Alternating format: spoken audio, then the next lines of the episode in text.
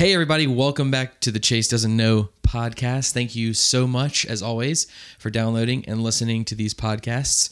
A huge shout out and thank you again. I've thanked them a number of times, but I can't thank them enough to my guests for this episode of the podcast.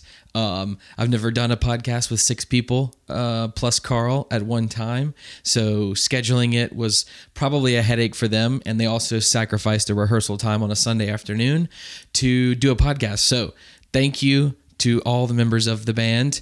Uh, really appreciate it. And for you listening, I know you are going to be excited about listening to this episode with Karma and the Killjoys, a fantastic band from right here in Baton Rouge.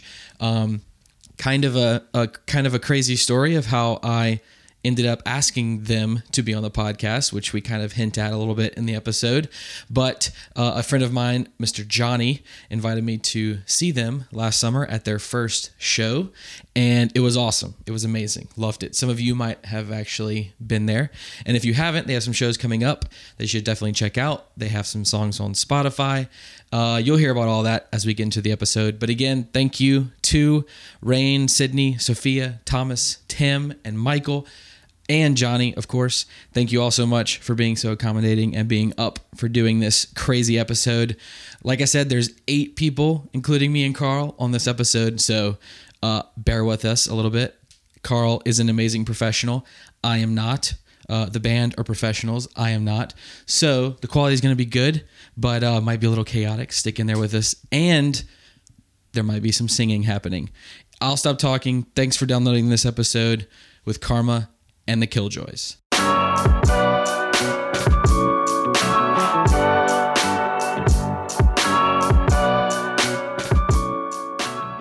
I've got like a few kind of basic questions, you know, like Sure. how did you start, like all that stuff. But this, we're, we're kind of in the space, right? Where Yeah. a lot of action has happened, which is cool. Thanks, Johnny, for that. What's um, what's kind of y'all's? I, I guess when like you get here on Sunday afternoons, what do y'all do? I mean, we were just setting up. And there was like music happening and singing and harmonies and pianos and it's just like amazing, no effort. So what's what's what do y'all do when y'all first get here to start practice? I guess. Well, Just- first just things, let it rip, First or things what? first. I actually don't get to use that beautiful piano very much because you can't really hear it typically when, When we all start playing. jamming, yeah. We got multiple amps on, drum kit just just blasting. Typically can't hear. it. So I bring my keyboard too. We all just set up talking. Uh, hard to get us to stop talking, but then eventually when everyone's set up, we just like start playing the songs, whatever we need to work on that day. Recently, we've been working on new songs, so we kind of put some old ones to rest for a little bit. We just running through new songs, just repeating it until we like feel pretty good about it, going over weird parts. Yeah, anything- But we do we do begin with refreshments, which is a very important, uh, important. foundational you know stone Yeah. for the band. Um, Johnny keeps a fridge stacked with ginger ales. And so you Solid. typically a rehearsal will begin with who wants a ginger ale, who's going to get the ginger ales, at what point is it safe to leave the space and go get the ginger ales, stuff like that. Yeah. Yeah. Very Right serious. Very Sweet. important. yeah, So y'all have. we're not sponsored by Ginger ale. we're Ale. not. But maybe we should. Yes. Canada Dry. Yeah, it- right? it is Is, Canada Dry. is anybody here Canadian? No. Uh, So I y'all have uh, what's like the like writing? You're working on new music. How does that work? Does I mean I just know like you play piano amazingly, and all three of y'all sing. And just from what I know a little bit and what Johnny said, sounded like y'all were kind of piecing things together. And then the guys for support, incredible as they are, which we'll get to. So what's it? So does it start with you? Does everybody kind of collaborate for a song? Yeah, or- so it's it's it's really kind of an interesting thing because like we have three different songwriters, and for the most part, we write songs separately, like at, at its core, foundationally. So if Sophia writes a song. It is going to be her words, her melody, and then she sends it to me, and then I take her words and her melody and add a piano underscoring to it, which kind of sets the tone for how the song mm-hmm. is going to feel. Mm-hmm. And from there, I'll send it to these guys, and they will, taking that feel and taking those chords, put their own spin on it. And that's where a lot of the rehearsal process comes in because we have to figure out how to make you know everything fit right and get the feel right and, and so a lot of that hashing out comes in rehearsal Cool. Cool. So whenever so at the show that I went to, like, like if you're singing, probably you wrote the lyrics. If Sydney's singing or Sophia's singing, they Mm-hmm. For the most wrote- part, okay. yeah. Few Cool, exceptions, like leading the yeah. song. Right on. Cool. Right. I will say too, whenever I talked you the first with you the first time, you asked me, would the podcast be like just me or like with everyone? I said, I don't, whatever is easier, whatever is. I don't know if we can get everybody at the same time, which we did, but uh, but you were like, we should probably do it with everybody Mm-hmm. because there's other people in the band that like know a lot more about music than me. Yes. which I thought was which I thought was I really will say cool. that time and time again because it's so true. which is wild too because the at the show it's just and even when Johnny first told me he said I was like what's kind of the vibe before I had heard you guys he was like it's like piano rock and so I was like okay. So went to the show and you're just like slinging it. The guitars are wailing. Um, so I thought that was pretty cool that you were complimenting which they are amazing. But so all right.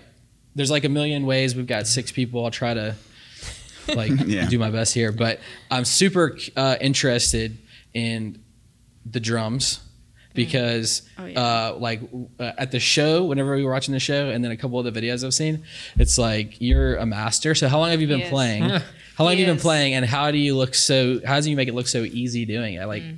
in the groove and tell me about that Um, so a lot of it's like pretending to be. confident. uh, I started playing drums in about sixth or seventh grade when I first got a drum set and I joined like my middle school band. okay But before that, when I was like four years old, I would just gather every single like basketball and football and soccer ball in the house and arrange it like a drum set, and then watch videos of Keith Moon from The Who.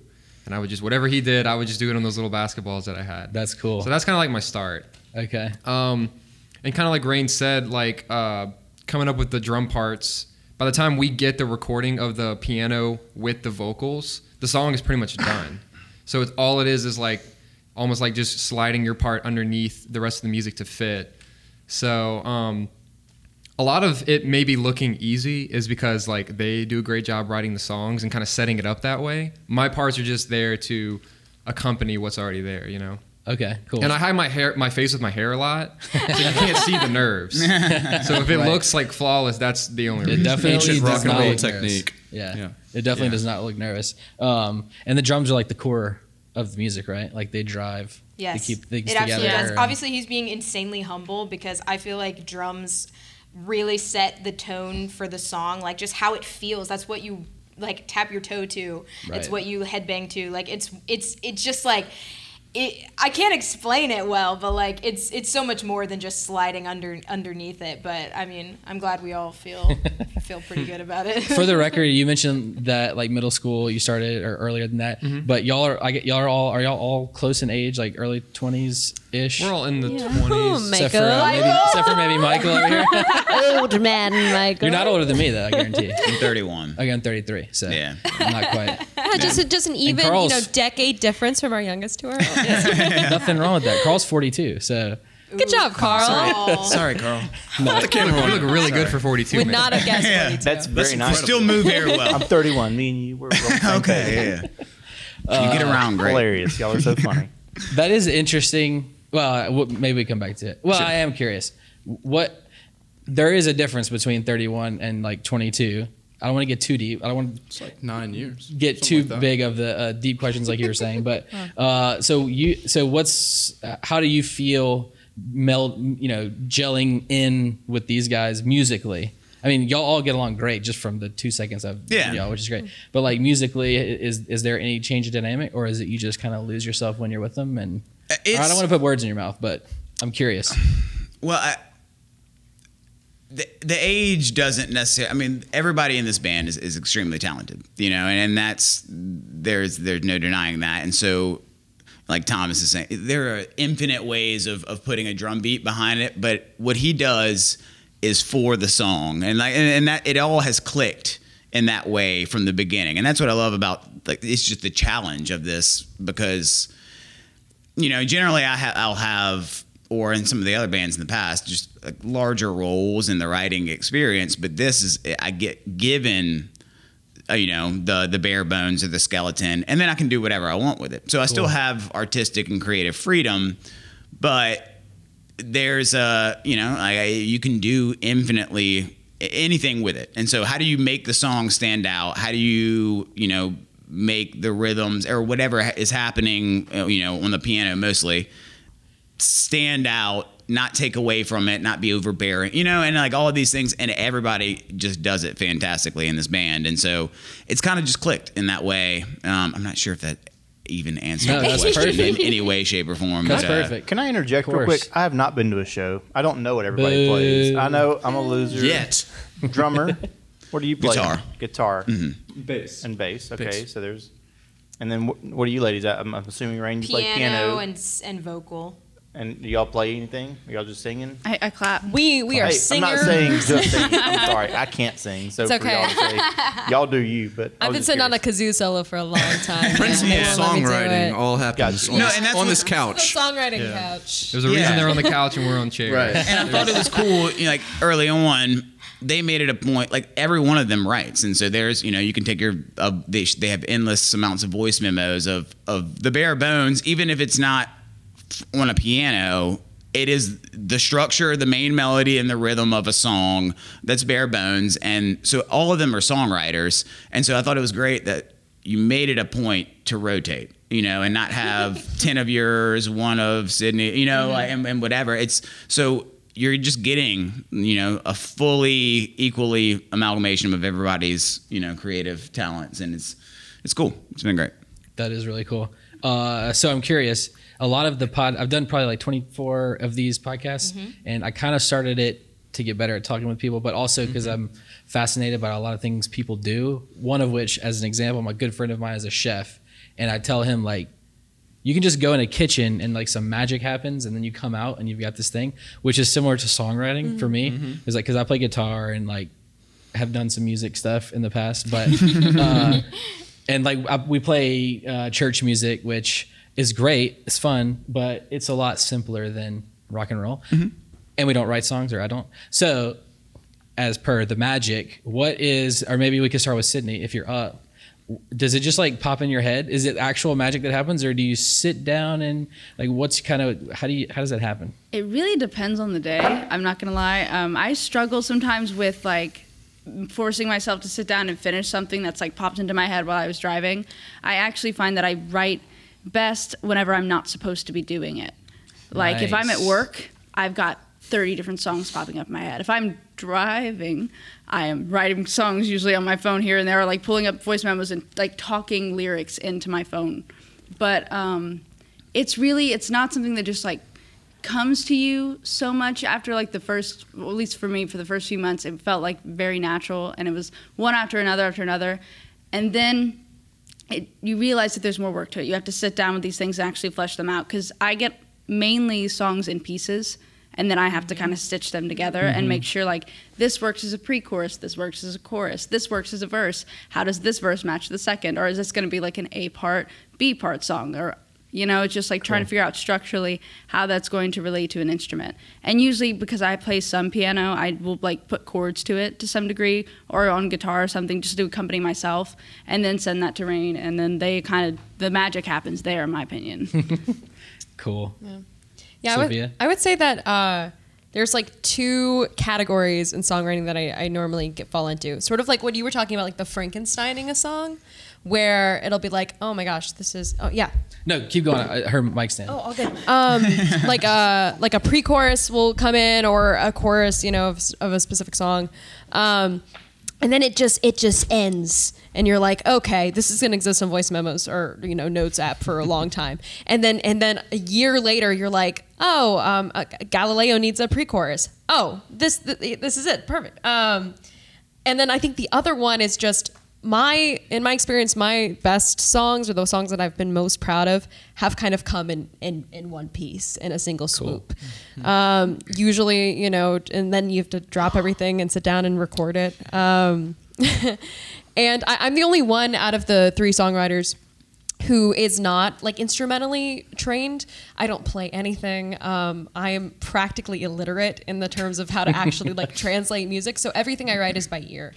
Um, so you know, either catch the whole thing while it's flying past you, or you, you know, you, you squeeze out a little bit, and you're like, that's a good, that's a good inch.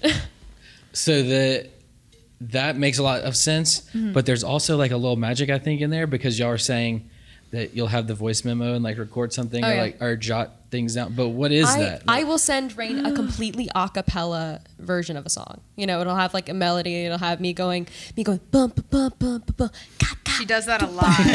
like seriously. And it helps Drum because sometimes it suggests instrumentation. Like Cool. maybe I can't tell if she's picturing a fluid, flowy background or something very uh, syncopated. and if she does little bum bum bum bum in between, then I kind of get a feel for Yeah, what yeah, And she then meant. sometimes I'll just stop singing. I'll go, and, th- and then this part, oh, the, oh, the, the guitar's gonna come in. It's gonna go crazy. It's gonna go crazy. Yeah, the best thing I've ever heard Sophia say was she requested that Rain play a song locomotively. locomotive. like make it uh, like a you know like a train. I don't even remember which song it was. I don't remember. I don't remember. I do not remember Can which you make song, but it- it was in my car. my, I my was notes driving home. my note to Rain was like, "Can you make it sound like a train?" And Rain was like, "A train." sure. okay. the uh I think uh, since I play a little music, I can kind of sit down and piece things together that sounds like it could be. If someone is dumb, they could mistake it for perhaps a melody or something. But but that doesn't give you know that's got some musical um, content to it when you do something like that. Play something on the guitar, rip even like a slap bass line, like that's got content to it. Uh, but it's not in the English language, so lyrics uh, I mean, d- is lyrics poetry that's on top of melody, or for do, me, do you kind of have a kernel of something that you? That's kind of the magic I was asking about. When you whip out the voice memo, if you're if you're like saying or write or jotting down lyrics, what's it based Mm-hmm. on? Um, usually, me overthinking for a long time and like needing to get it out and put it somewhere. Um, I think like something that we all have in common is we all feel things very deeply, you know, in our lives, and like a lot of times like there's no place for all of those feelings to go other than in a phone notes, like literally like in a little poetic form of that. And then you can kind of piece together whatever jumbled thoughts you put in that phone notes, and then you can make a song out of it. Sometimes you can't, but I think like the words themselves really just come from uh, a place of like for me anyway like psychoanalyzation of like myself and situations that i'm in and of other people. And sometimes it's just pure storytelling. Sometimes i'm just daydreaming. But for the most part for me i find that it's just like sitting there or like being in a position where i am forced alone with my thoughts for too long and they have to go somewhere. Cool, that's fascinating. And Yeah. yeah, like m- maybe it's a difference in in training too. But like for me, I it's very difficult for lyrics to come separately from music. Usually for me, if I'm hearing something, it's it's the full melody and line at the same time. Um, it's very rare that I have a melody and I'm trying to fill in words. Um, and I don't know if that's just That's so yeah. interesting. I feel like I'm a mix of both of you guys Yeah. because like sometimes in kind of what you were talking about when it comes in one fell swoop, for me, when it comes in one fell swoop, it's both. It's the mm. melodies and the lyrics.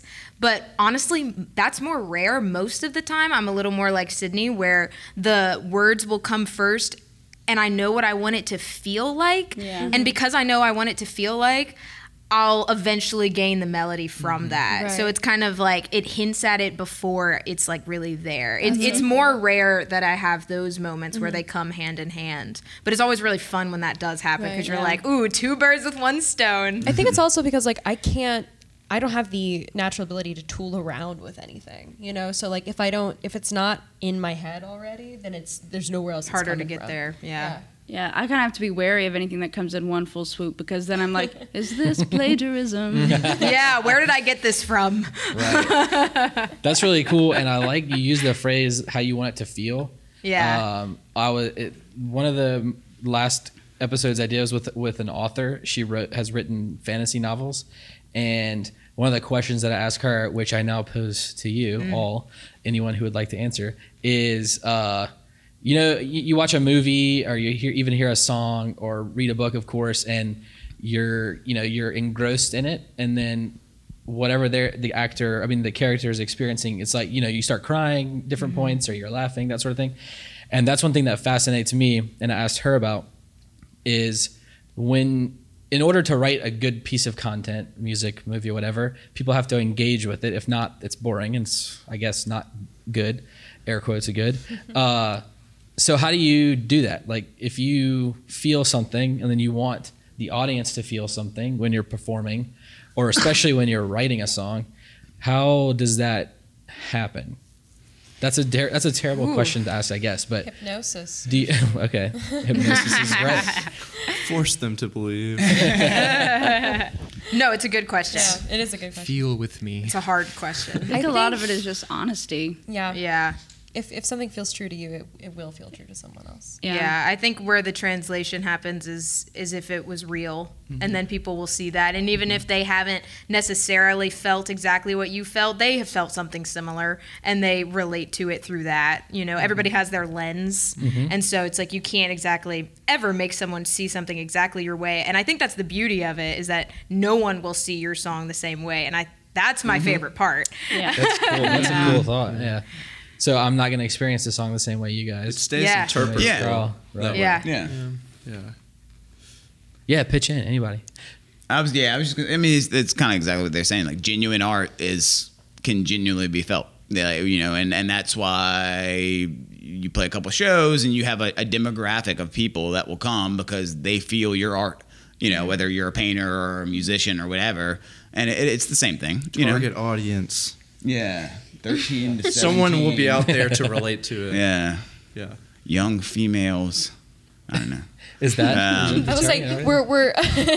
I'm not a young female. I we, love we released Hell a few yeah. songs. I think it speaks to a lot of different yeah, people. we, we have Yeah. a we have a large pool of like middle school girls who are fans. Nice. Yeah. So, That is awesome. We were Yeah. recently we had to we have like we we couldn't do it, but we were recently asked to play a prom, and I wanted to so badly. That I was like, that would have literally been so fun. that would be. And That I is- hate that we had to say no because we had like something else. But uh That is kind of like you in, in those coming of age type movies. Those are always the coolest proms that have Yeah, the like, band what? playing. Uh, Really, yeah. so fun. Um, I okay. I, I do want to change to like less. I'm gonna keep using the air. I think you said heavy questions earlier, but, I'll do that. but uh, I think I think Sophia just said like if you feel it, people will feel it. Which, not to blow smoke because y'all are, are here right now. But one of the coolest things of seeing the show that and that's the first show at the Shaw Center, uh, watching it was it all sounded fantastic. Like everything, everybody. I didn't hear a wrong note off key or anything at any point, which is great. they were there, but and I have a semi. yeah. No, they weren't. But through all of that, I could tell uh, that you, especially, but all three of y'all and everyone. Sorry, guys. Uh, but you like really loved what you were doing, and it was like obvious to see y'all do that. And even though you know it was your first show, it wasn't your first show, I don't think, but kind of the first show. Carmen one Killjoy is like full in the blown. manship. Yeah, that was our first was- show. In the That was main number show. Okay, we'll call it the first show. I didn't want to offend if y'all had it's okay. before, but so the first show, you know, first show, it's like butterflies. I'm sure you had and all that stuff. But anyway, this is a long-winded thing to say. It was evident that you loved it and connected whenever y'all were doing that. I thought it was really cool. Thank, Thank you. you. Um, and I think I got a question. okay, You're talking about the first show. How did y'all come together? Like, how did how Oh, did this gee, I become? was Here going we to go. ask that at some point. I, I mean, I didn't realize Yeah. y'all had just like just did your first show. yeah, June recently. 21, right? Yeah. June Okay. 21, Yeah. or So July. y'all aren't It's- even a year old. Yeah, well, it was mainly from the pandemic that we hadn't played Right. at that point. So it was a Yeah. long, long We had working a long up. incubation period. Yes. for a lot of songwriting. Um, but yeah, we well the three of us met uh, in the LSU theater department. We're all uh, seniors right now. Um, but Sydney and I have known each other for a minute longer. I met Sydney Myers at community theater uh, auditions or callbacks for Les Miserables in 2013. Yes, she took my dream role. It's fine. I, I let it. I've let, I've let it go. It's And I remember, I remember she was like the most, one of the most talented people I'd ever seen in my entire life, and I was immediately incredibly jealous. So the idea that years later we're like, you know, best friends, and I get to work with you and collaborate with you is so fun. Oh yeah, it's funny to you. It was Yeah. not. It's not that funny to me because I thought we were friends back then. It is recently It was a healthy like, competition. it has recently come to uh, view that we were not. She did not like me. We, she did not true. consider I, us I just friends. said it was jealousy. It wasn't anything. Nice. I love this. Keep Um, going. yeah, but and then and then so Rain w- had the dorm next door to me my freshman year at Yep. LSU. Cool. Um, and we were all kind of just doing shows together. The theater department is very intimate, and we all sort of, you know, fell into friendship. And we were hanging out one night in my dorm uh, in in uh, East Laville Hall. I think it was the Um, first time that the three of us had ever been like just us three in a room together, and, and it just things got very That is deep. insane. The Yeah. first time we hung out, we started a band. yeah, that meant- yeah. Why are, that's actually like so insane. That is No, no, insane, no. yeah. Also, like the blind trust. Of, That like, is I not can go into business with these. I can go. that is absolutely not normal. There was clearly no like preemptive thought. we were all very lonely. So I Okay, was like, Oh my hey, when it works, it works. It's like when it works, it's it works. Leonard Yeah. it was essentially like we were just talking about our like experiences in different ways, and then Sophia was just like talking about this very specific experience that happened to her. She was like, you know what? I actually wrote a song about this like forever ago. I don't really write songs, but like I wrote this song, and we were like, oh, interesting. Okay, cool. You want to like sing it for us? I was like, no, I couldn't. Okay, well. yeah, so of course she did. And I was like, I was like, kind of like, wait, I feel like I could hear like a piano part behind that. like, I do. Would you mind? Like, and the could rest I was like? history. Yeah, and the rest, literally, Me- the rest like is history. I, I knew, I, yeah, I knew like we played piano, but I was, I was like, yeah, okay, yeah, yeah, for sure. You Yeah. know? And then Jaren comes back and she's like, and so then it was just, yeah, it just started. That's literally Yeah. how it started. Um, Cool. And then we met these these lovely lads along the way. And so that when did you? So when did you say y'all were first in the dorm together that doing that? was 2019. yeah, okay, Yeah. three March years ago. 20 Spring 2019? 2019. 2019. So Cool. And so I'm, sh- I guess y'all were just like actually, it was February 19th. all the time together, singing and doing that yes sort of yeah thing. for a long time it was just us um, and we like we played our first like little show together it was just the three of us at a piano Nice. and just for our, our friend group it was like 20 people It was literally my, um, the place I worked had a grand piano, and I snuck everybody in. we were like, Yeah. we're gonna do a show. and rock and roll so we played we played a few rock and roll. we played a few little shows just the three of us but we knew we wanted to find a full band mm-hmm. to accompany the the potential of the songs you know piano is just kind of like not enough at, at some at one point mm-hmm. um, and so pandemic held us back a lot but it was actually during the pandemic we are we are a pandemic baby because Oh, it yeah. was it was actually during right at the beginning of the pandemic that I was texting these guys. Well, not Tim, but um, we were so lucky to get Tim uh, a little bit later. But I was, for the most part, I was texting them, and uh, then we started meeting here. Distanced, wearing masks, trying to put Yeah. songs together for no apparent purpose because there was no shows in sight. uh so it was kind of sad, but we were we never really like lost Yeah. sight of it for sure. For a long Cool. time, the band kind of existed as like a songwriting experiment collective. Um, because we were sort of like, yeah, we'll definitely The SEC? plan. Yeah, exactly. the old band name. Well, it's still the phone call, right? That like kind of for KLSU that kind of like you. Oh, absolutely. yeah. yeah. yeah, It was Johnny called me Oh, yes. at KLSU. This is gold. Please tell This is story. gold because this is how you and I met as well. yes. What is with the KLSU phones magical. that just links me to people in my life? Because both of you had no idea that you were calling me. Um, but yeah, I was just working at KLSU as a radio DJ, and we take requests by call. And Johnny happened to call the station one day. Had no idea who I was. I didn't know who he was. And he was like, "Hey, I'm looking for local bands around. uh, I want to know about good local music. What do you know about that?" And I was like, ah, well, I'm, I know these like a few these two few bands. I, I'm kind of in one. If I mean, I don't know, like if you wanted to. And he was like, send me. Here's my number. Send me send me a song. And I was like, oh my god, wait, this is like sounding really official. This is like I was really like uh, uh, afraid. And so I like sent him a few songs, and he was like, piano. I have a piano. Y'all come play for me. Nice. And us three packed up one night, drove over, and we played Johnny. I think the three songs we had at the time, three or four. Yeah, it's it like, was like closer to seven. I'm not gonna lie. No, we didn't play that many. Captain early Anywhere from three too. to seven songs. We played a few songs. We might have had more, but we only played a few, I think. Yeah. and then we like kept. Johnny wanted us back. Yeah. kept coming Yeah. back. That's awesome. That's And- cool. He was, was wow. wild. Was Yeah. wild. So Johnny, and then Johnny found Johnny knew Michael. Johnny found Michael, Mm. and then I knew someone who knew Thomas, and yeah. Cool. And then you- both of these two know Tim, so that's how Solid. That's how we got him. Got to have the uh, firm foundation there. Bass player. Not to be too awkward, but uh, are y'all dating right now? Yes, correct. Nice. Oh, that's okay. I correct. thought I gathered Fleetwood that. Mac. Fleetwood Mac. I thought I gathered that. there were a lot of Fleetwood Mac jokes in the beginning. Purple Fleetwood Um, Mac. Oh yeah, because Rain had blue hair at the I did time. have blue hair at the time, so the And they blue were gonna hair- a purple. little bit.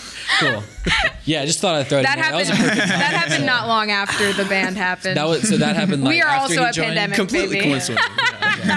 Got it. So it wasn't like uh, y'all were dating and it was like, hey, my boyfriend's gonna. No, it, it. Okay. we were Yeah. It bandmates was actually first. funny because we were bandmates when first. No, she we- texted me in God. April of 2020, right? Yeah, Yeah. To yeah, join the band, April my 2020. my other girlfriend of like three and a half years had just broken up with me. Oh wow. And like a month later, Rain texts me and sends me the song, the first single that we released, Amelia. And I listened to it and I was just like, ooh, this is good. Nice. And I was like, and then I like kind of like forgot about it for a couple weeks. And then the day I sat down to go record like a drum demo to send it back, she happened to text me again that day, like, hey, you still interested? And I was like, I'm literally about to record it right nice. now. Nice. and then and then we heard it and we were freaking Yeah. out. That's cool. We called they it. renamed it to Dramelia. we called right? it Dramelia, And, then, and then once we got Michael, we called it Dramelia Dramelia Tar. Tar. And all we had was like the single voice memo of the I song that we've been playing for a year. Only on combined piano. the guitar and the You drums. I like, literally like GarageBand. Took And we iMovie and like, like- we added just the audios Patched and like put them together. together. because we had yet Nice. to like meet Right. up because Right. of like COVID. Right, so right. it was like we were just So I think- making It was literally like people donating. I was about to that, Yeah. that was almost Yes, I think I that passed one meant to play for me were like the audition pieces, Yeah. sort of. Yeah. Yeah, And you I had no cut. idea. I had no idea how to run a band close, at the it time, but I was just following what I thought would be right. I was like, I feel like they should audition. Like, I feel like I should. We should audition these guys. Like, I don't know. And so I was like, here, here's a song. It's a really bad demo. It wasn't even to a metronome, so it was completely off tempo. Play drums was it? to was it. it on? It was so bad. Mm. yeah. You know. Yeah, he's saying. He's trying to be yes. nice. It was so bad. He's saying, yeah, it was, it was real bad. the sound wasn't Yep. bad. I mean, it wasn't too much. I have a tendency to just like get faster and oh, faster. If there's no So- tempo, like I'll just start playing faster and faster and faster. It's like a nervous That's thing. jazz. So But- here's a here's a question: Do y'all play at the shows with clicks? No. So it's just you keeping them. he does not need that. No Right. Click No machine. click You're looking at it. Click machine. Solid. Right. He is a click machine, yeah, They for make sure. things easy. That's for sure. He goes, he goes, Stop being so humble, Thomas. I Stop being so know. Everyone in the band is very rhythmically tight. Yeah. That's true. Yeah, I think yeah. What's the what's the groove here between y'all? Like He's a better there- guitar player than Yeah, I Tim, am. he's Actually, better guitar player than yeah. you. this Wow. dude is- One show with us now. One show. I've so played one did show. you so did you know anyone before you joined the band? I knew Michael, Okay. Um, and I knew Thomas a little Yeah, bit. I remember watching you play at like a daiquiri shop when I was 18 with with. fell in love with like, you. Wait a I second. was like, this I man's never really good at forgot guitar. you. Like, I Wait a started- second. Were you drinking, young man? Noting Just- But underage I just remember drinking. going there with a friend because we have another mutual friend that also is also a drummer, Okay. Troy. Troy Bourgeois. and shout he out. was he was playing, he was playing that night because he was in town, and I saw Tim play, and I was like, this guy's really good at guitar. nice. And then uh, and then it wasn't. It was I guess a couple months ago. Michael, you were the one that mentioned like, well, now we need another bass player. You're like Tim Marshall, and then the second Michael mentioned Tim, I was like, yes. Stamp of But, approval. but the whole air was like, if we can get him, It really was. No, literally. busy, we, We didn't- fear. we did not think that like we were unsure if, Oh, yeah. If say Tim would be Tim uh, God be down about the band. It was a done deal when the, when Michael called me because I was I had already heard their music. Um, I heard you know what they had already put out, Amelia and uh, Fuzzy Socks, and the first time I heard Amelia, I was like, "This is amazing," and I can't believe this is coming out of Baton Rouge. there you go. Like, I mean, there's so much great talent in Baton Rouge, amazing talent. But you know, it's a unique thing, Yep. amazing songwriting, great musicians, and uh, like no fluff, like just like amazing songs. So I was stoked when Michael hit me up. I Oh, man, was- you hit me. You messaged at some point. Like this is probably why even he came to me because he was like, "Dude, I love that new song y'all just released." Yeah. Like, it's fucking- any it's chance I uh, could comment on it, Yeah. I was doing that. And so it's probably that that made me think, well, let me see if Tim can do it. you know? Yeah. Otherwise, I would have just assumed you were I'm the glad most, to be a the part of it. Yeah, we were all pretty musician impressed too because you came to the first rehearsal like knowing like seven of the songs. He literally pretty did. much It like was- pretty it was down already. How'd you And do that? started with the insane. hardest. part. Because the that songs was a are- sign for me. I, that I learned very Okay, well written some songs.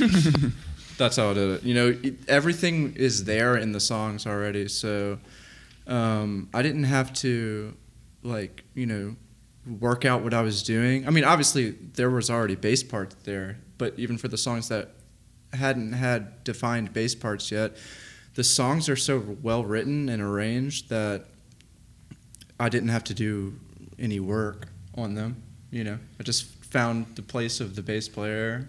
You know, I'm a guitar player first, but I've played bass a huge portion of my life too. And so I just, you know, found the role of where the bass fits in the songs, and they're so well written and arranged that it was easy. Cool. Yeah. Yeah, you mentioned that uh, like being from Baton Rouge, but I think, and you said it's just so unique because, and which is definitely true because when Johnny told me, I was like, you know, what's the vibe? He's like piano rock. I said, okay, I don't. I mean, I know like rock and roll, piano, but then when I went to the show, it was like, oh, it's like Piano rock. this. it's not what I expected, and amazing, but it really is like piano rock and roll, which is a super cool vibe. Yeah. Um, Yeah. I'm curious. Do do y'all like like jam out in the shows and stuff? Like, because usually bass and drums are kind of like bros. Or is Oh yeah, kinda- sure. I'm locking in completely yeah, to I- I- Thomas. at Chelsea, Yeah, it give was him pretty some tight. space. Like Yeah. I, I felt like every time I hit the kick, it was like right with your finger. slapping it nice. Yeah, and again, I'm a guitar player first, but um, like I've done enough playing bass in my life and played with a lot of great bass players. And so, you know, I'm understanding and aware of what the role of a bass player is, you know. So when you have an amazing drummer, an amazing guitar player, amazing songs, it's it's a breeze. You can rock out. Yeah, you Yeah. just lock in and you know. Cool. All right, so let's get like super technical. What kind of drum kit do you play? And how's it set up? It's a Mapex Saturn 4, Okay. and my snare drum is a Yamaha. Uh, what is it? A Yamaha Recording Custom 14 by six and a half brass snare drum. 14 by six and a half, so that's Yeah. 14 diameter, six and a half tall. Yeah, if, if yeah. Okay, it's a Uh, pretty tall one, right? It's like Yeah, it's, it's a little bit deep. I feel like this that's kind of the standard nowadays. Okay. The original standard was like the 14 by like five and a half, like Okay, about this. okay. And then the most people now use like a six or like six and a half. is all like stock heads on the drums and stuff, or do you? Uh, have- I kind of. It's funny actually. For a while, like when I first started playing, when I first started gigging when I was younger, I was only playing in like metal bands, like Nice. full on double bass. I What's your favorite metal obsessed- band? Uh, right now, Meshuggah. I've never heard of them, so I'm gonna look them up. They're kind of scary, but I'm down with that. I love no. them. But I was a huge fan of like Avenged Sevenfold. love Avenged Sevenfold. And then I was I fell in love with this band called Periphery. And Love Periphery. One of their first albums, I think it was Juggernaut. Okay. That they that was one of the first albums they didn't really use drum samples on the recording. And I found out that the kit he used to record was a Mapex Saturn 4. And so I was like, oh, I'm getting that kit then. Nice. And that's funny. We were actually riding around last night, and that, like one of those songs came on. I was like, "This is the drum kit that I bought. Nice. Like it's the same one." Um, and so I was always like going through like different drum heads too and sounds. Recently, I switched. I actually went through like my pile of just old drum heads that I've had since I was in like high school, and I found that like these two really old ones. One of them's a really old Aquarian drum head that my drum mentor gave to me, and it has the old logo. Like they don't even make the, this logo anymore. And I put it on my floor tom, and I was like, "Well, this is this is it. This is the one. I'm just gonna stop buying new heads and just start using old ones." That's cool. Um, and then cymbals, why I just use a mix. I usually use, mainly use like Zildjian, um, Meinl, and I have a couple of Dream cymbals. If Okay, you've I think ever I've heard, heard of that company, cymbals. I think I heard of Yeah. Dream before. Yeah.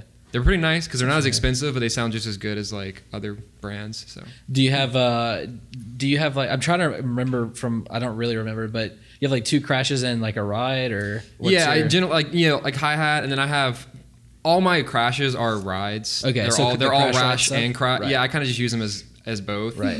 but I generally have a hi hat, a crash cymbal, a ride cymbal, and then sometimes I'll add another one. Okay. if if I feel like I'm getting tired of doing a fill and then coming over here for the crash. Do you have three toms or two? Two, a 12 inch and a. 16 So how does inch. the um because you get a lot of different dynamic, you know, like uh, you mentioned the Who earlier, Mm-hmm. like you know Neil Peart's got like from from Rush, not from the Who. Yeah. he has like a hundred drums and stuff. So how does the flavor of the genre piano rock, if we could name it, how do you make it work with like uh, the different vibe? Because even the songs that y'all have written that I've heard, uh, there's only three on Spotify, right? Still? Correct, yeah. Yeah. huge bummer. But there was like y'all played like maybe ten at the show or twelve. I don't remember. I think it was I think it was 13. yeah, it was a lot, which was Yeah. incredible. Uh, but even those, there was different feels throughout all of them. Mm-hmm. So how do you approach it? Um, well, I generally just listen to the um, the energy of each different section of the song. Like when we get those like those demos with just vocals and piano, you can kind of hear like if the first verse is a little like softer, if it's still building in, and you can feel the chorus is a little louder. And then a lot of times the second verse is a little more energetic. Or something like that, and then that combined with the rhythm of the piano and the vocals, it kind of gives me the guide. Like, okay, this is where I'm going to hit the kick and snare. Um, for instance, one of the songs we have is Meant to Play, and the recording of that song came out really well. So I'm really glad for that song to be released. Oh, yeah. Um, And I remember that song has this kind of like, I don't even know like what genre it would be. That kind of like, mm, It's like surf rock on the. I don't know. it's, it's not surf- It really, it really is like surf rock The with like painted part. over with like a jazz lounge. yeah. So like sort of it's like that kind of rhythm, and in the first verse, I can I kind of keep it more. Mm, mm, mm. But then the second verse is more energetic, so I start going to the toms. It's the same groove basically, Uh-huh. but I just start hitting more drums and harder. And then I'll add in once it gets to the second half of the second verse and it gets even more energetic. Then I finally add a cymbal in there, and I'm just crashing. So it's like I have a limited things to hit, Right. But I kind of like change it up to where it's like I'm never hitting the same thing the whole time, the same way. Got it. That way, it's kind of creating the illusion of like the magic. Dynamic. the Neil Dynamics. Peart. Oh, he has a huge drum kit. Like, no, he's just like Yeah. you know hitting it softer and then hitting it louder. It's kind of like what one. Michael was saying earlier about he plays for the song. I mean, I think they mm-hmm. all do that, Yeah. but like it can definitely speak to that. Like he, he plays whatever the song needs, and it's crazy because I feel like us three like never know what the song needs, mm-hmm. but then they mm-hmm. just do and they do it, and you're like, that's exactly what it needed. No, literally. Yeah. And you it's like can't I write something Brain's and I right, right hand. I never know how it's You gonna sound, but they figure it out for me. Yeah. it's I like like I only do, do, like the bare bones, and they're like, okay, we're gonna figure out what genre it is now. yeah, literally. Some of that I'm sure comes from um, like working in orchestras and stuff and Yeah. understanding like you know Yeah, dynamics wise and that and arranging. Uh, hmm Playing and playing different percussion instruments as well. Yeah. Um, because when I was in college, I wasn't really doing drum set. It was percussion performance. I was doing four mallet, marimba, timpani playing, classic snare, and it's kind of like what you said, like the, those little like those moments in the orchestra where you're waiting 250 measures to hit like one crash cymbal. but when you do hit it, you're like, that's all it 188, needed. It needed one. It It's an needed it. arranger's mindset, You know? knowing like. So what it's like one of those things, and also what really helped. Um, I have. Uh, I can't even count how many friends have told me over the years, like, okay, you like classic rock, but you've never listened to like the Beatles. And then so like I remember right before we went into Dockside, I went through all of their discography, and I was like, oh, I get why people like the Beatles now. Nice. And I kind of went in there with like this like.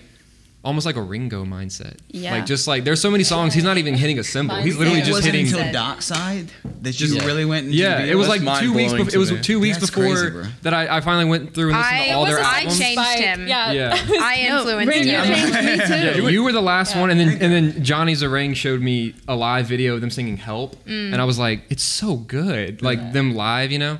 And then I got obsessed with Revolver. I still listen to it. I don't know if every you guys the week. have best ever heard album. You and The Troy That's rock are, roll. It's pretty bad. naysayers That's of rock the and roll. Beatles I disagree. Yeah, no, White straight up, it's pretty I bad. literally talked so much crap about the Beatles, like just to piss Rain off, like early on in the band, and she she changed me over the summer in Nice. between. I was like, hey, but have you ever heard Revolver? literally revolver, Rubber and I went. I went oh, Of course, somehow we found got our way our way to the Beatles Of course conversation. But we always do. It's really funny. We always do. But no, Thomas, what you were saying about uh, Ringo, like I remember watching something the other day. I can't remember what it was, but they were talking about how like Beatles one or Ringo's one of the greatest drummers of all time because he played for the song. Yeah. And not because he showed off or flexed ever. It was about Yeah. the like emotional life of the song more than it was about his Right. individual like strengths. right.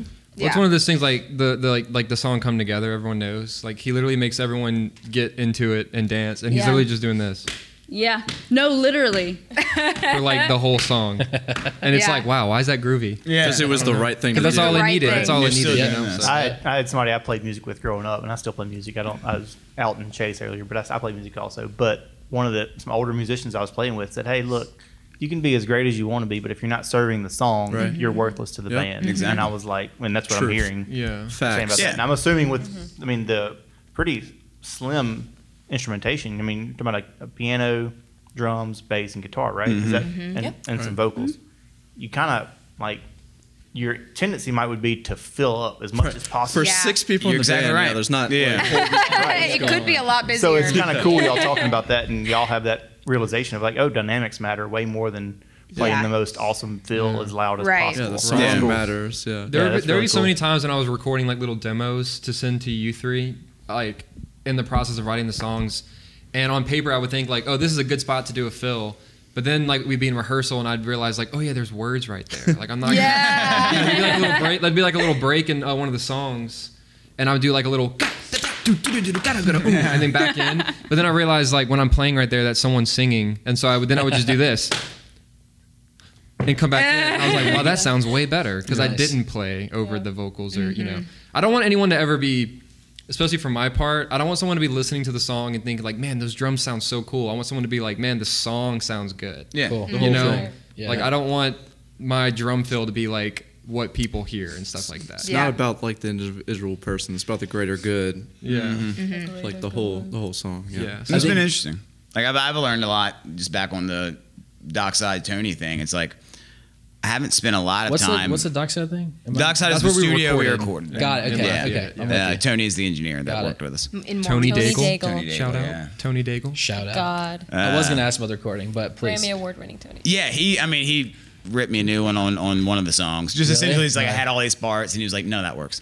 We'll just we'll, we'll come back and do that later." so yeah, so the months that you've been writing all those parts, they they, they don't work. It's His fine. groove meter was on. Yeah, exactly. And so Groove and meters off. naturally, you, like I want to make a big power chord or bar chord and, and rock and roll it, you know, to hell and back, but it doesn't work in a frequency range next to a piano with high quality recordings. You know, it, it, it, you're, you kind of get muddied with those lower parts of the, the mm-hmm. chords. So So with three voices singing chop too. it all in half. You know, exactly. there's all that frequency exactly. range There's, that's in there. So, it's- finding your spot is the key, and it's going back to that same conversation. Like restraint is the sign of professionalism, essentially, Yeah. because it's everybody's got to find their slot so that the whole you know machine can, Yeah. can mm-hmm. be cohesive. that's that's actually work something I was gonna bring up on that same note. Is like, I feel like I have a a very easy part in respect to them because I don't really have to think too much about where I fit in and I can make my piano parts very busy and they are very busy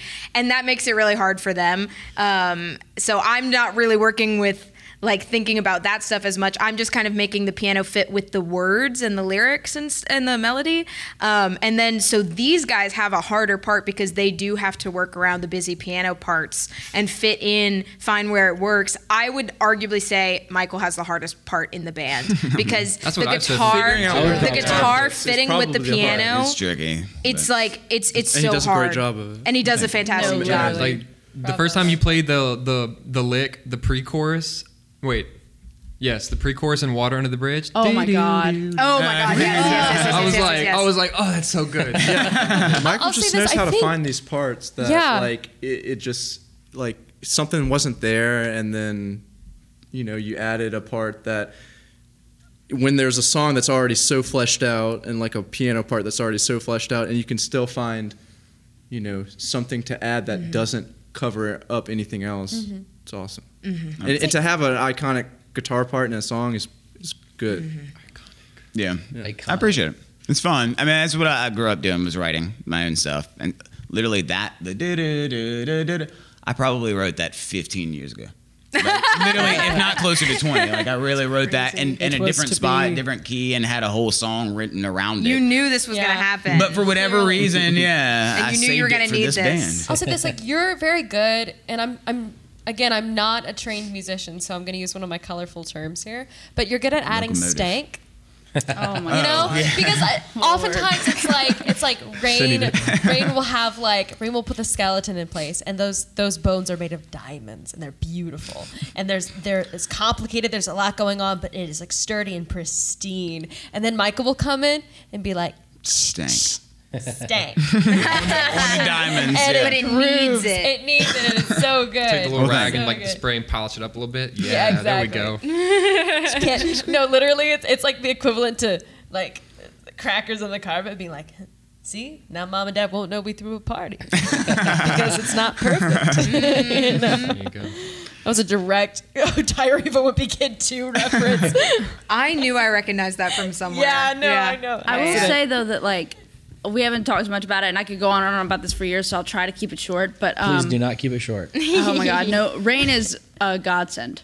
Oh, Rain yeah. is in like, like there are no words to describe what she does. Between me and Sophia's our little pho- phone notes that we send, our little voice recordings, they make no sense. They are complete Oh, yeah, gibberish. we're and then she spins like this madness on a phone notes into pure gold on the piano. Like and just sends us back these fully fleshed out like this. She takes our little melodies in our heads that actually makes some songs. Yeah. Like they would not make sense without her. And so she is laying the groundwork for like she's laid the groundwork for every single song on our upcoming album Absolutely. Mm-hmm. by just being her. Like but that's just how her brain works. She mm-hmm. listens to the little recordings we send her and she somehow hears that and goes, "Oh, let me just add this fantastic part that no one else could ever play quite like I can." Like it's just oh insane. like the, the amount of like raw natural talent that you have to have to not only write music but like, be like a music interpreter. Yeah. it's, it's almost like the the role that Rain takes on is sort of a mix of like composer and like like almost like editor. Uh, no, really. Like, Arranger, it's yeah. like such it's such like an elite level of understanding uh, like subtle musical theory, what works, what doesn't. Also the emotional life of Oh it, my too. gosh, She- yeah. She picks up on like what we mean and what we're going for before we do. Literally, she's like, "So you meant to say So you're a you're sad," and we're like, "Yeah, I guess Musical so." therapist. Was it like when for sorority you told her to like make it make it nasty make it nasty or No, something like yeah, that? you Yeah. You said make it ugly, And and, I was like, it I know yeah. exactly what you Every mean. And it, and it sounds like that when it I'll never, in. I'll It's never great. know how Rain just always knows what you mean. It's incredible. Rain, are you loving this? I feel so uncomfortable. under the couch right now. I- yeah, like I'm literally like sweating because I started blushing. Um, but like, uh, like Stay. as sweet as all of that was, like.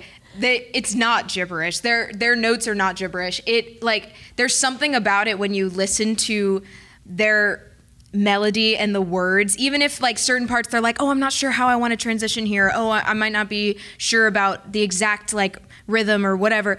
It's it's it's like it's there. Like something about it is is It's like it's honest. it's so them. honest. It it just kind of dictates what you think maybe it should feel Mm-hmm, like. And i kind of go from there. Like it never starts out with like chords for me or like notes it starts with like what is it supposed to like feel like and usually that's very it's it's very obvious from the songwriting what it's supposed to feel like So the interesting place to ask because you've been playing piano forever, right? Since you were like, when did you start with the whole Um, piano lesson thing?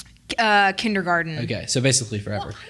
So the yeah believe it or not so you've got uh, you've got like all this training and I guess to where it becomes just second nature. So how much do you uh, how much are you thinking whenever you're writing or, or coming up with things about the actual notes or is it yeah. Um, so the funny thing is that as long as I have been playing piano, I know basically nothing about theory.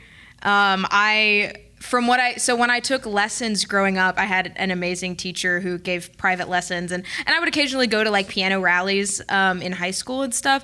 But it was more just because I liked the music than I was a very diligent student. I, I I didn't like study what I didn't have to, I guess, and and I I enjoyed playing all the classical stuff because I loved the way it sounded, but I didn't totally know how to count it. I was like, uh, I, I didn't totally know all of the crazy things behind it. I missed out on a lot of theory stuff, and and uh, and that's fine because I enjoyed it and and the fact that I didn't give up on it is probably because we were having more of a good time than a very intensive session. Um, and so, because of that, when I started writing music, it was almost like starting from scratch because a lot of that stuff I didn't know how to translate over because I knew how to read music, but it wasn't, I wasn't like a, a crazy good reader. And but then suddenly I was I wasn't reading music. I was like having to think of something on my own, and so I was like, it's I was like I, I feel like I just need to scrap everything I thought I knew and just start over. And so I kind of did that. Like I kind of just started over. And so whenever I'm writing like the the parts for their songs or for my song, I am not thinking about chords. I'm not thinking about what notes I'm playing. I'm th- literally it it goes as far as like what key I'm in for sure, but like then it's it's it's just what sounds good. It's just what sounds good. Like I won't I won't know what chords I'm playing until I have to write it down to send to them. and then they're most likely a little bit wrong, Wrong, yeah. because I don't Michael actually know. you. And I'll Google. I'm like literally Googling like what chord is C, B flat, E, and G or whatever. Yeah, you know, yeah. I uh, I know what that chord is. But you know, like it's like I'll Google what what chord is this so that they know because I know they actually know what the chord is. Yeah. Um, so it's kind of weird. Like it, it's kind of contradictory. You would think from all my like years of lessons that I would have a strong theory background, but I really don't. And it, so a lot of it's just kind of getting by with what sounds good, but it works. It like kind of works with It their works songs. Like so it, it just works. She's not giving herself enough credit. She really is. but No, I, she's it's really true not. though. Like I don't know. Like it, it's true. So I'm curious. Uh, once we establish what dot was it Dockside? Dockside. Yeah, Dockside Studio. was. So how was recording? How did y'all uh, Amazing. Oh my God. So much fun. it? Did I, I guess did Johnny hook that up and get it going? Oh Yes, yeah, that- Johnny. that's all Johnny is the reason we've had most of our experiences. Okay. but it was it was incredible. Tony was so hands on, um, and we got to stay there. We stayed in the pool house, like on site for like a whole weekend. That's cool. And it was like it was like it was like a three day process the first like day or the first time, Mm-hmm. and then we, we we went to Dockside twice. Um, Yeah, two separate get- two two separate weekends. To So two weekends and you recorded how many songs? 12. Thirteen. 13, Wow. 13, yeah. That's pretty wild. Yeah. So what's it? So the very first time you go and you go into wherever, whatever it looks like. Wh- What's how do you start? Like, does the guy Tony just say, "All right, set up there and let me hear your stuff," or what? Setting up takes a long time. You guys will be able to speak to this more than us. Sure, yeah. We got to find the right snare. I'm about to Gotta- say, yeah. gotta The, find the right first snare. 30 minutes of recording a new song is, is snares. Um, The drums take Waiting so the- long. You got to Thomas to find the figure it out, right? perfect well, they just, sound. yeah. I mean, and, and Tony's got this insane ear. He's just, he's one of a kind. But you know, they'll they'll start tracking for 10 minutes, and all of a sudden, ah, I don't know, I don't like that one. I don't like that. Let's try it out. Let's try it. Another 15 minutes of like, let's try the snare, and then they're beating Mm-hmm. on it. Then he's tuning it, and then yeah. And but but what it does is give you a slightly different sound for each like it, it again it's what does the song need so the same snare that was on the heavy rock and roll one doesn't need to be on the piano ballad you know and so like there's just again it's just like playing to the song you know and then and and, and how can we make that this song the best is, of its ability but yeah it was the experience dockside it was insane So is the ex- so is the process? You have like Amelia, one song that you start with, you play it, and then you re-record individual stuff, or Mm-hmm. how does that work? Yeah, that's pretty much it. It's like we would we would get everything sounding good, make sure it all sounds good. We would go in our separate rooms or our separate corners, and then we would essentially just play the song however many times we needed to until it like overall felt right. Okay. And then whoever needed to go back and do another pass of something, typically me, uh, I would I would need to go back and like fix some notes I Yeah, hit yeah. wrong and and stuff like that. Uh, then we would go back and do it. Um, I mean, faster than you would think. We, I mean, because we didn't have a lot of time, we were doing like at least, I mean, three songs a day, pretty much.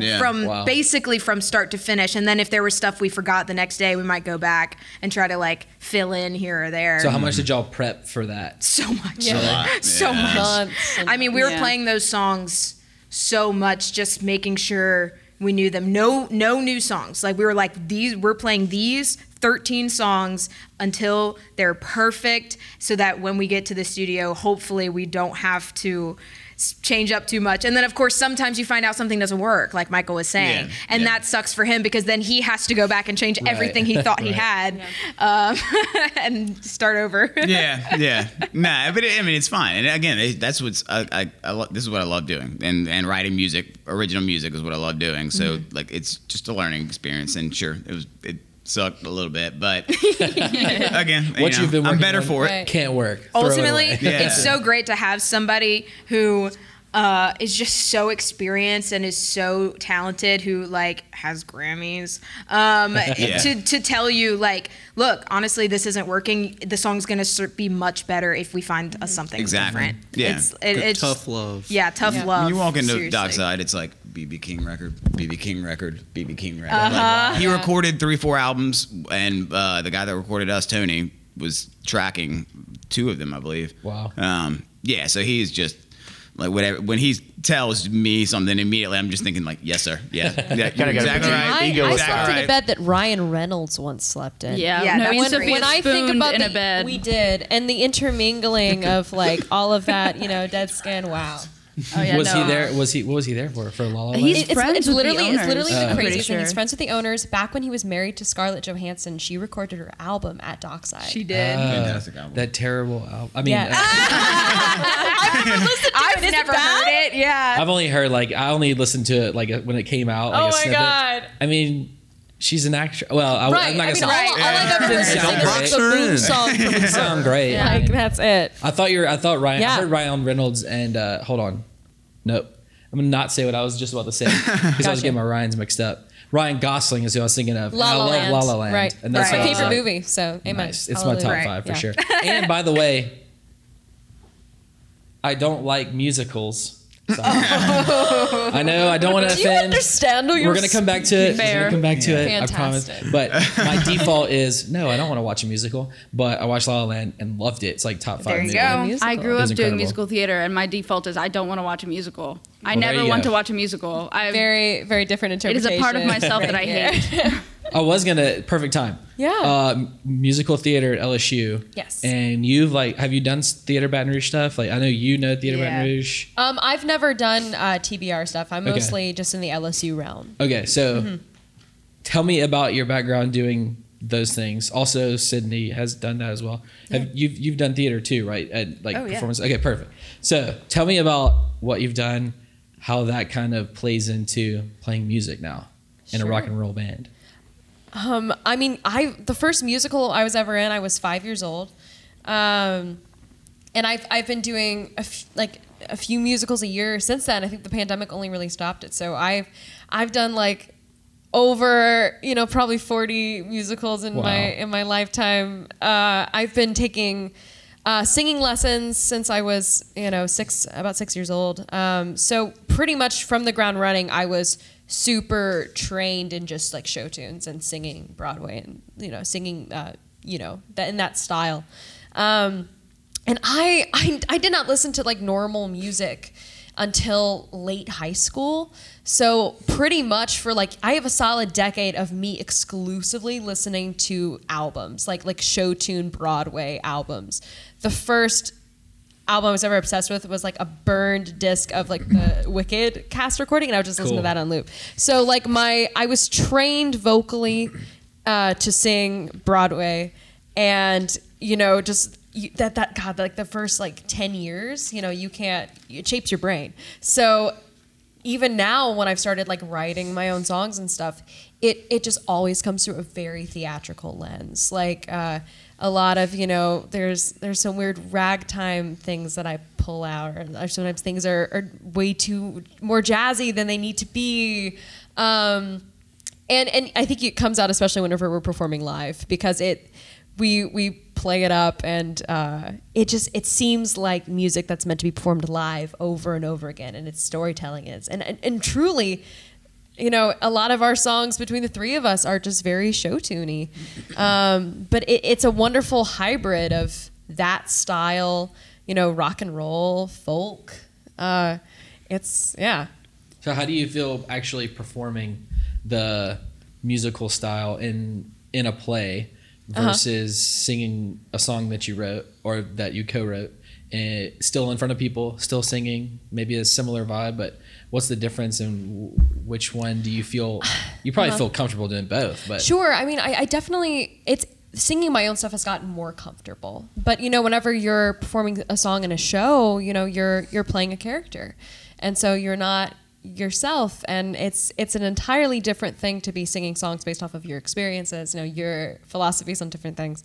uh, there's a, certainly an added level of vulnerability there um, in terms of like enjoyment of performing them it's it's neck and neck like you can't once you can accept, you know, performing vulnerable, more intimate things for large groups of people, once you get to that level of like, oh, it's cool, that I'm fine with that now, I'm comfortable. Um, it's it's just it's it's magic either way. Yeah. Yeah, I didn't realize until you said it that I have the same experience with strictly listening to like musical theater for like the first like 10 years that I was listening to music on my own aside from like things that my parents played when I was like really little growing up like Dave Matthews and um, Queen and such. But like it wasn't until like late high school and then early college that I started actually developing my own music taste, like something uniquely like my own taste. And it's, you know, of course, gravitated very much so towards folk, which I think has a lot to do with being a theater kid because, like, you know, the storytelling aspect, a lot of folk music is literally just stories put to music and and a little banjo and a little harmonica, but uh, love that. So it's just, I definitely prefer doing the songs that like I've written because like, I don't know I feel like there's like a magic in knowing that you can't do it wrong because it's your song Right. so it's like you have a certain kind of there's a vulnerability but there's also a power in knowing in knowing that like nobody else is gonna like come on after you and like show you up with the same song because no one else knows the song Right. because it's yours so That's cool. That's cool. Um, I just had a great question, and now I've, this happens all the time. Carl will attest. I have a great question, and then, and then like forget. Thanks, thanks, bro. I can I can speak on that Please just a do. little bit. I don't have the same experience. I didn't grow up doing musical theater. Um, I did theater because I always like wanted to be an actor, but I I definitely didn't have the musical theater background because I actually hated singing. I did not sing. That's hilarious. Um, yeah I know it's so weird. If you would have Perfect told pitch. high school me, even high school, if you would have told high school me that I'd be singing now, like I wouldn't believe you. Like I, I was, I just like, I didn't like it, and I didn't think I could do it, and I, I. There's something about it. I just never. I was like, I'll I'll play piano, but I'm never gonna like sing in any way. Um, and it it really wasn't until um, I decided I wanted to start writing music that I decided I wanted to try singing. Um, it, it wasn't until I, I went to my first concert and saw that I was like, I want to do that. And that was my senior year of high school. And so it, it was ever since then I have been like actively trying to sing. Um, I give all of my credit to singing to Hayley Williams of Paramore because that is Love what Paramore. I would practice and still do to Nice. this day. I you Was can ask Thomas before any show. I'm warming up singing Paramore Nice. because that is for some reason like that. I was just like, if I'm gonna sing, I want to sound like her. So I was like, that's I'm when I gonna do this. doing it. Have you seen them live? no, I would give anything. um, but I do. I heard they're coming out with a new album, so I have a feeling their tour is in future, and I will be there. Yeah. So Uh, I think I was gonna ask earlier, maybe like, what's some of y'all's favorite bands? Oh, uh-oh all of a sudden I can't think of a single band that's Michael? ever existed the Michael, you go first. Michael, you start. Beatles is up there. Uh, it just kind of depends on the The mood. We exactly. It's hard for me to Yes. like. I could go my favorite guitar player route. That's more like Please do. fusiony. Uh, John McLaughlin, um, Mahavishnu Orchestra was that like early '60s. He played with uh, Miles Davis for a second on Bitches Brew. I don't know if I should say cuss words. Yes, you can, you can say and do anything. Yeah, but yeah, then went on to do Mahavishnu. Or anyway, always been obsessed with him. Changed my life. But yeah, and then like I grew up on folk. Um, Dylan's a big one. Doc Yeah. Watson's a big one. Um,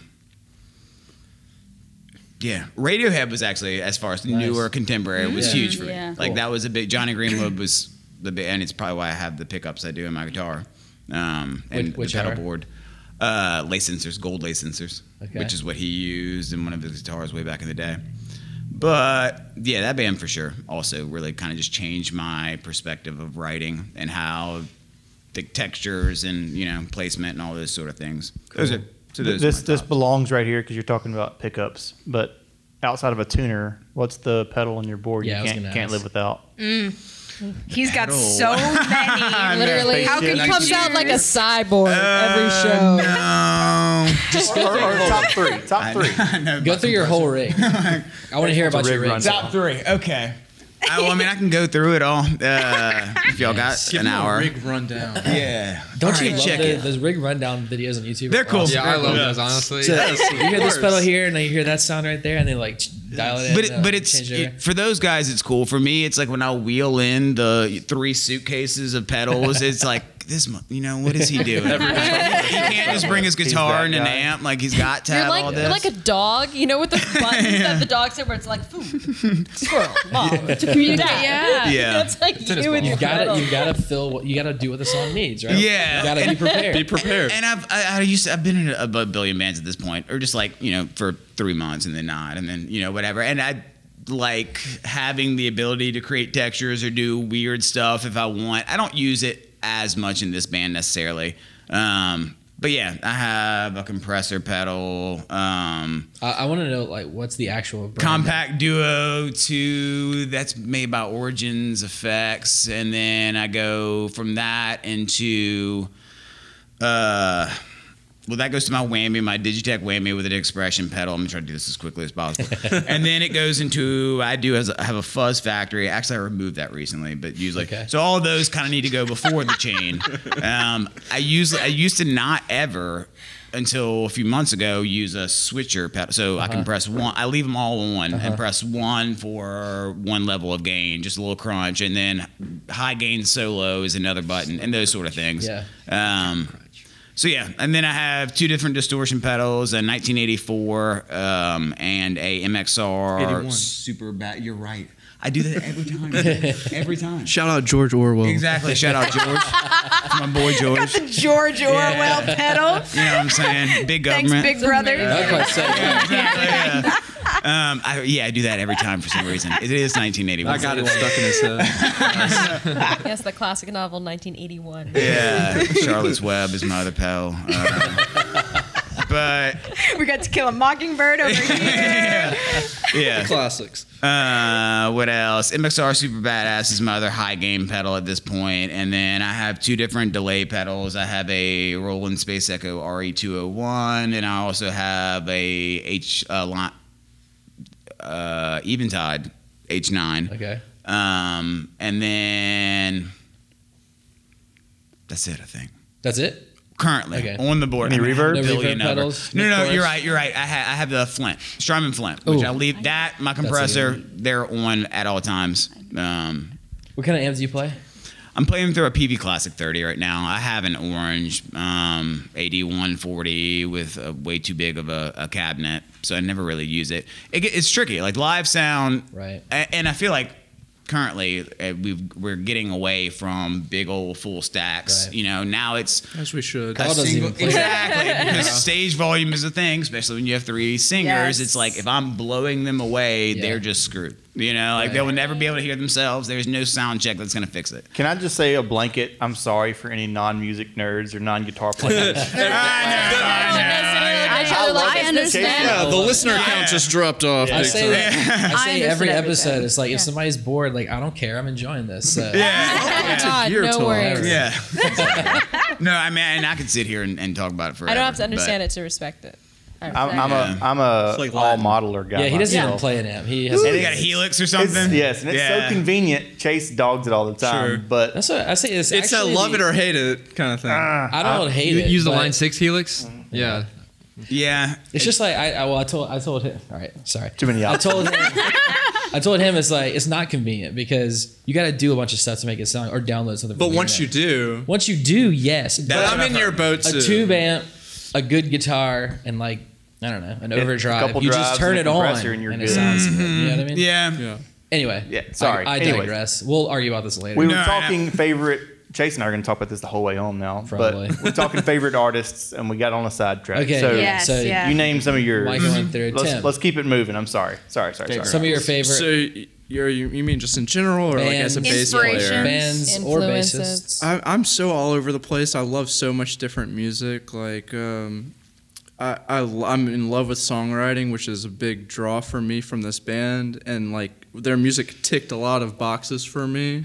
You know, just like because I'm into a lot of that same stuff. I mean, it's really hard for me to pin pin down my influences, but you know, I I listen anywhere from jazz to rock to to pop to R and B, funk. Um, it's. I mean, All I know the that's a that's a broad answer. That's a my- I that's mean, a it's cop out. A little bit of a cop out. It's a cop That's out. right. you know. But uh, I mean, yeah. Who are you listening to? You could to? just Right say now- Celine right Dion. now it's I'm okay. listening Celine to- Dion. We know. Right. it. We got it. right now I'm listening to a lot of um, uh, Bee Gees right now. Solid. Andy Gibb. Um, my girlfriend is obsessed with Andy Gibb, and I love him too so much. Uh, the whole Gibb family. I'm listening to a lot of Michael McDonald right now. Um, Steely Dan. Yeah. Good stuff. Yeah. I go all over the place. Yeah. Thomas, what about you? Um, so I know as a kid, like the first band that really grabbed my attention was Fleetwood Mac, actually, because my mm. dad had the 1997 live concert, The Dance, mm. and he would play that every morning, and I would like go to school, and I would go around like asking kids like if they knew the song The Chain, because it just starts out with just the kick drum. Did you know? And I walk up to the kids, I'm like, "Do you know this song?" And they're like, "What are you doing?" And I'm just like, "How do you not know this song?" You know. Um, and then he's a big he's a big fan of the Rolling Stones, and so that's his favorite band of all time. So I, I knew a lot of that stuff. And then I really liked um, singer songwriter stuff, uh, John Prine and like Todd Snider, Jackson Browne, things like Mm, that. Jackson and then when I got into middle school, I became obsessed with Avenged Sevenfold, which is like not I'm not super proud of that anymore. D- Why not? I was obsessed. Because now when I go back and listen to it, some of it sound kind of it kind of sounds cheesy to me now. But Oh, like okay. I I, That's I know wild. like that's one of those bands that like I know like all of their songs. Yeah, yeah. Uh, System of a Down was another really big one, Mm-hmm. and then last year got into the Beatles. and then in between there somewhere like Tool, I really like Tool. Tool's great. That's another one of the for a drummer bands. also. yeah, that's Yeah. another one of the bands that like I Yeah. could hear one second of a Tool song and be Oh, like, yeah. oh, that's this one, Yes. and stuff I love that. just so. like every once in a while, full volume, putting uh, Tool in my headphones and just like feeling it. That's something that you really feel. Anyway, yeah. what about you, Ryan? Um, okay, so I think growing up, my biggest influence was, again, to bring it up, the Beatles. Um, both my mom and dad are huge Beatles fans, and like literally, like there's not a Beatles song that I'll hear won't make me so nostalgic. Like Yeah. it's just something about it, it's so ingrained in my childhood, and I think that speaks to a lot of like. Even whether I'm conscious of it or not, where this this music stuff I do today because it really was like s- such a huge part of my childhood. But eventually, when I like got my own Spotify account and like was able to start discovering music on my own, my biggest influence to this day is a band called Jukebox the Ghost. They are a very small band and they are a piano rock band. And when I discovered them, it literally like changed my life. I had never heard music quite like that before, except in in the way of Billy Joel, Elton John, and Queen, which is still huge for me. But like, it was modern in a way that theirs wasn't, mm-hmm. and that was the first concert I went to. And when I saw that, it it literally changed my life because that's when I went home and said, I'm gonna try to write a song. It took me like six months to write a song, but that was the reason. And so ever since then, it's been opened up from there. Ben Folds, Ben Folds Five, huge for me, huge influence. Fiona Apple, Regina Spektor, Yes. um, all of that. Muse, uh, Yeah, I all love Muse. Oh, really, man. really huge for me. It's a big band for me too. oh, really? Yes, Muse, absolutely. Yeah. Muse, Muse has. is- you seem like a Muse has been in my top wallet. five on Spotify since I've had Spotify. Like they're consistently a band that I will never get tired of, and I just oh my god, I I love it. Amazing Muse. I- I have students So learning, fantastic. learning Muse right now. So the School of Rock, fantastic, so. and the piano playing. Yeah, yeah. Like the piano playing is Yes. incredible. Yeah. Matt Bellamy is incredible. Yeah. But um, If there were no But yeah. Muse, there would be no Coldplay. I agree.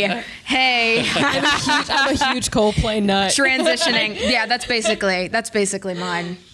They're, they're Coldplay is on. I would love to see them live. That's a concert I would want to see live for sure. Oh my god, I would I would kill to see Coldplay live. Mainly because I've heard it's incredible and their music's really good. but- mm-hmm. My my old babysitter used to got me into Coldplay. She'd play Coldplay in the car, and I'd be like, "What is this?" And mm-hmm. she'd be like, "I'm not telling. It's Coldplay." You Seems know? like a good guy too, Chris Yeah. Martin.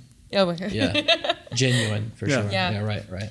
Um, so my my dad was super like American folk scene. My dad's ancient, so uh, he is he is. So like he was a teenager in like you know, so he, he's all he's all '70s American folk. Um, so I was raised on a strict diet of uh, John Denver, Dan Fogelberg, Gordon Lightfoot, America, Crosby, Stills and Nash. Um, that's all. That's all my dad.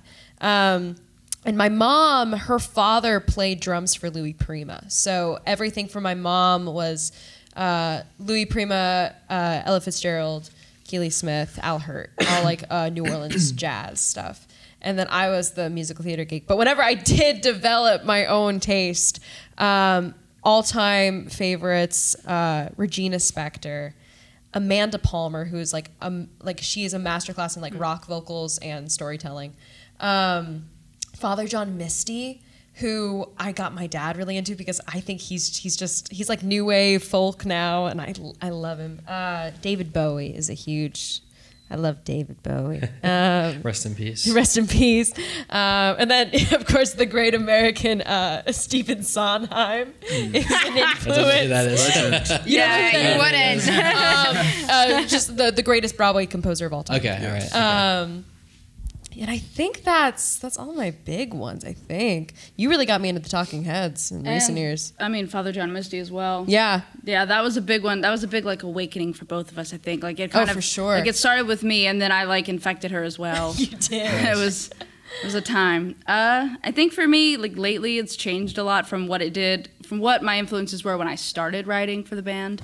Um, I used to be a lot more into like Queen and stuff, but as like I've, you know, I'm still kind of making up for lost time. You know, being obsessed with musicals for so long, so I'm still like going through a bunch of different bands. Lately, I've been really into Hole, um, Violent Femmes.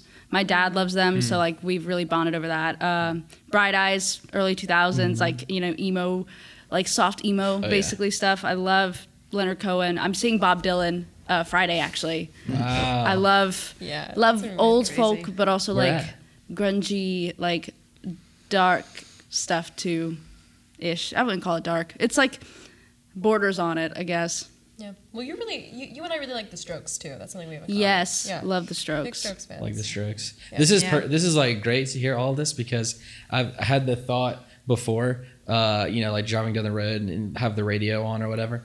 By the way, KLSU is the best radio station. Not again, I just there's no ads on. and they play great music I've never heard before, so that's the best. You can always count on that. Yes. That's for sure. but just like listening to all the pop music and stuff nowadays, I've had this thought before of thinking about. I'm gonna try to set this up, but thinking about people my age listening to this kind of pop music that's popular, and they have little kids now. Like I have a two year old and a month old, five month old. So they have little kids that are growing up, and they're gonna hear this terrible, yeah, you know, like, like hyper pop, cookie like cutter, bing. Yeah, yeah. terrible non-organic music and then they're gonna grow up and be like yeah i used to listen to like whatever but all of you guys have amazing parents that introduced you to like music and stuff and now i can only assume that you will do the same whenever yeah so we can keep it going you know it's Definitely. Yeah, that's which is encouraging because i just think about some well I, I digress. Anyway uh, all right this is a question i really wanted to ask you that maybe put your forward thinking hats on a little bit. What? Go I'm so sorry. We would hate ourselves forever. Andrew Bird. I was literally gonna say that. I was I- waiting yeah. for we, that I'm so sorry. We would hate ourselves Andrew forever Yes. if I didn't say Andrew Bird. we I all had like huge Andrew Andrew Bird. Bird. Huge Andrew Oh, Bird never mind. phases. Okay, I'm sorry. You were saying This is one of those. I- this is one of those where I'm gonna have to go back and like listen and have my notes out and say, okay, this artist, this artist, this. You artist, definitely like want to Yeah, listen to. Andrew Bird. And go and, Andrew like, Bird is- all. Andrew Bird. Yeah. Oh my Uh, god. Wow. So thinking perhaps, let's set up a scenario, Okay. and then I want to get reaction of how it makes you feel. 20 years from now, there's some like 15, 16 year old kid that's like, wow, Carmen the Killjoys like really influenced me a lot. And I really love their songwriting and their lyrics and their etc. How does that make you feel? I would cry I would because I, didn't write any of the songs. I had no influence. Uh, actually, like I would sob because I am that kid, and so it's like I know I would know exactly how that feels, uh, and to like have somebody who you kind of attribute as. I mean, obviously you have multiple influences, but to kind of have somebody you attribute to saying like, this is this is why I write this kind of music, or this is why I started trying to write music, or whatever. I know exactly what that feels like, and it's it's amazing to have that and to ever be in the position where you were the other person i can't e- i can't imagine it really but it, it would be it would be so moving and it would be so like that would be success in my mind like you you've made it you've made it if you like influence somebody to like do music in that way like you you made it Cool. What a great answer. Sucks for y'all try- if anybody wanted to follow that up. No, that was it. I I mean, I think we all kind of yeah agree with that. It's like you know what the, the the best compliment you can get was like you know when they come up to you after it's like been listening to your music all week, like love it. That was you know amazing. Well, like that's that's kind of what makes it right when you get off the stage, you know, or makes is a really cool feeling. But for it to be you, that is a definitive moment that changed my life. Hearing this album, like that's I don't know. I mean, that's I guess we hope to get there. I don't Yeah. know. Cool. fingers crossed. I well, like I said, it was super. I very much valued seeing that it was obvious that you're doing what you love and playing all these original songs that you put so much work into and like loving it. You know, the first show dynamic or whatever, but you're just in it and it was happening and it was really cool. Awesome. Uh, Thank, Thank you. you. like, witness Yeah. that and stuff. Um, all right, so is there? I got a few more like kind of just rattle off here, but is there a dream venue that you would want to play in? Red Rocks for Madison me. Square. Nice. Oh yeah, Red Rocks. Would Red be Rocks is awesome. Madison, gorgeous. Madison Square Garden. Uh, yeah, The I don't it's Troubadour? like, the biggest. Troubadour. Maybe, I which guess. is Los LA, Angeles. yeah. Los Angeles. okay. Yeah. I'm Remember not Elton John had his first. Yeah, that's why I was thinking about it because Elton John kind of had his like CBDB. big first like American performance there. Um, MSG for sure. James Taylor and Carole King did a big show Yeah. at Troubadour. Yep. That's some of my influences. James. James Taylor was another big one In for the me. Yes, near sure. future, Tipitina's.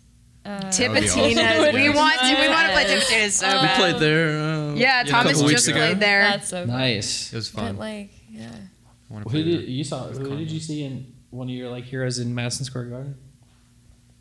Grab the mic. I don't know if y'all have ever heard of the guy Billy Joel. Oh, really?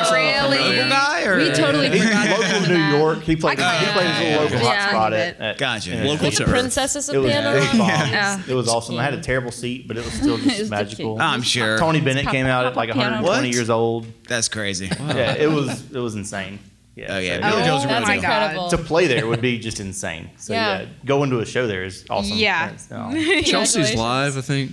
Chelsea's live would be nice. Wink, wink. Yeah. Five seven. Speaking of, what is coming up soon for the band? Let me pull up the email. Dates.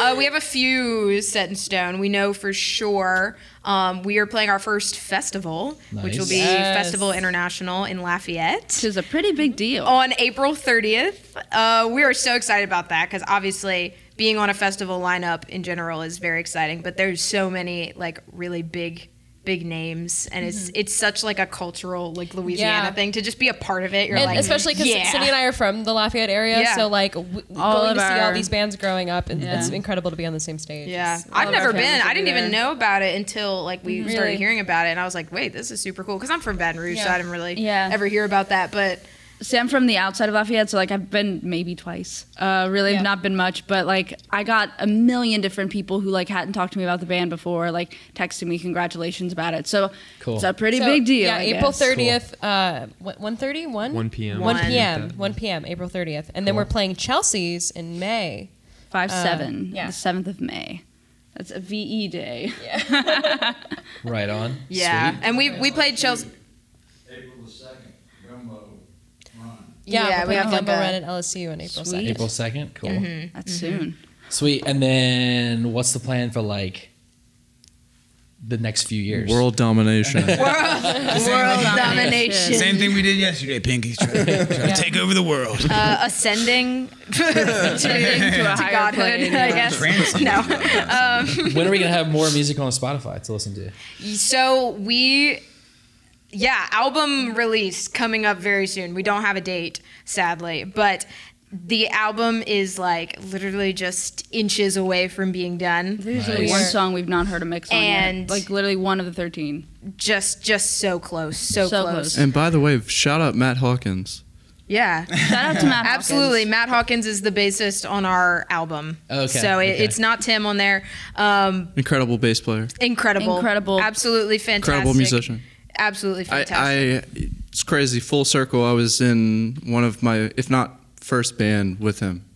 I can't Uh, believe that. It's crazy. It's crazy. crazy. Yeah, he'll remember I think that. No, my second is- band ever a- was with him. That was the 501st. Yeah. Really? Yeah. He is a Killjoy's founding father. So. He Founding is. father. That's good. He is. I like that. Um, but yeah, so that that is going to be our next big thing. Uh, s- hopefully sometime very soon, album release, and that will be those same said 13 songs, Yep. um, including the singles we've released. Um, and I wish I could give you a date. I really wish I could. I just I don't It's all have right. it. After this, we could just go back and let me listen to Simon's back. And, I'll record it on my iPhone. I'll put it on Spotify for myself. yeah, I'll have a phone in my pocket. Have a concert after, do whatever you want. Sweet. All right. Yeah. Uh, I just like I, want, I don't want to hold y'all all the time. No, you're fine. It's only like 4:50. We No, have good. at least till five, You're good. and uh, he's not gonna kick us out. So maybe no. Uh, No, you're Good. I'm curious though. Uh, back to like the first show. What was like right before y'all went Oh out? God. Sorry, Tim. Oh God, Tim, there's Tim a wasn't video. there, but there's bear a with us, video that Victoria took of like whenever we were all like you know kind of like starting to tear up and we got into a little huddle. And then watching for me and Sophia, I mean, we Yeah. watched Rain Walk On, and everyone just screamed. it was we were doing we were doing one of our dramatic entrances where we all like came out one by one and like rain started playing and then we all kind of filled in and walked on the stage and it was like wow. But Cindy and I were the were, were the last to go on. So it was just us watching everyone walk out and get like thunderous applause and us being like oh shit there's a lot more people here than we thought. It's like whoa 10, lordy 11 of them. yeah. We came in. We came out too late actually because we got so. we had to run. We had to run out there. nice. I I will I will never forget that feeling like Yeah. right before like I I can't explain it like there's literally nothing else that has like compared to it and I am an actor like I do theater and going out on stage for some reason has never felt like that going out on stage Yeah. and it was just like especially because I got to play the most beautiful piano I've ever touched in my life like at the Manship they have this like just gorgeous Yamaha grand piano it's just that Ben Folds touched right yeah it was Yeah. the one that Ben Folds touched Ray, Rain Rain went through great lengths to make sure it was the one He played just it. verifying Yeah, yeah. Well, that's what I was Yeah. told. Anyway, Dude. yeah um, Got a little bit of sweat on your fingers. I know. Yeah. So I died and came back to life. with Devin as well. Yeah, clearly that like was the dream come true. But just just something about waiting, like just standing in the wings and then being like told, okay, all right, it's time to go, and then it's just like. It was like a mix of, of terrifying, but the terrifying was just so subdued by the fact that we were like, we finally get to play because it had been so long of just practicing and practicing for for nothing. And we are like, finally, this is happening, and it's in the most beautiful theater ever on the coolest piano, and it was just nothing has compared to it. Honestly, mm-hmm. that feeling. I mean, everyone came out for that show. Like it would, it had been like a year in the making, and you Yeah. know, it was it was just incredible. Like the most giant outpouring of love and support in the history Oh, of yeah. anything. Oh, yeah. That's epic. Yeah. And how does it? Uh, do you did you immediately like? Were you just in it and feeling good, or did you have nerves when y'all started? Oh my gosh. Uh, I usually, I usually can get to like song three. I'm starting to feel like a human again. Like usually songs one and two, at least for that first show, I remember up. being super mm. nervous. Yeah. Oh, no. And then I start warming up a little bit Nice. physically. Weirdly, Yeah. that first show, I was, I think I've had the least nerves for that show when I got on stage. I don't know why. Like, it was like I was so nervous up until, and then when I went out there, I was like, okay, time to perform. Execute. And, but every show since, I like, it's like I get more in my head now. So now I'm like, get more and more nervous, and I like, I can tell like when my fingers will like shake a little bit, and I'm like, ah, God. And then it's usually by the third song, my fingers stop shaking, and I can actually play. Um, but for some reason, that first show, it was just like, I was honestly like kind of just in it.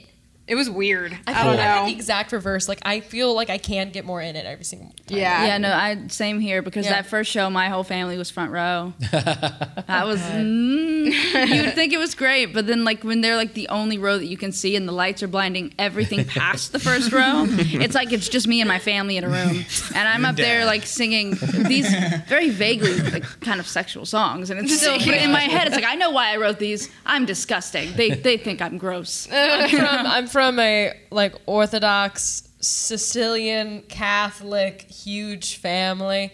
and they all came to Manship.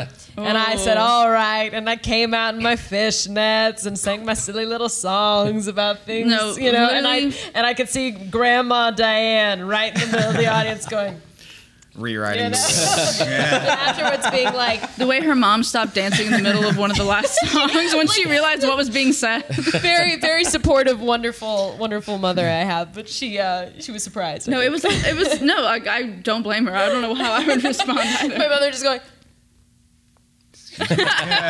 She said what? I will still stand, but Uh, this is another. I'm jumping around. This is another, you know, foreign thing to me is, which sounds amazing live, especially the harmonies that y'all do on the on different yeah. songs and things. Oh, Yeah, that, Um, that's so much fun. and and, and it was kind of because all the show that I saw, obviously, except for like Amelia and One Under the Bridge, which I heard on Spotify, um, all the other ones were new. So it was like things happening, all sounded great and everything. But then it all kind of finished when y'all did the encore, which is which was Fat Bottom Girls, Yeah, which yeah. Of, of course a lot of people knew. I knew.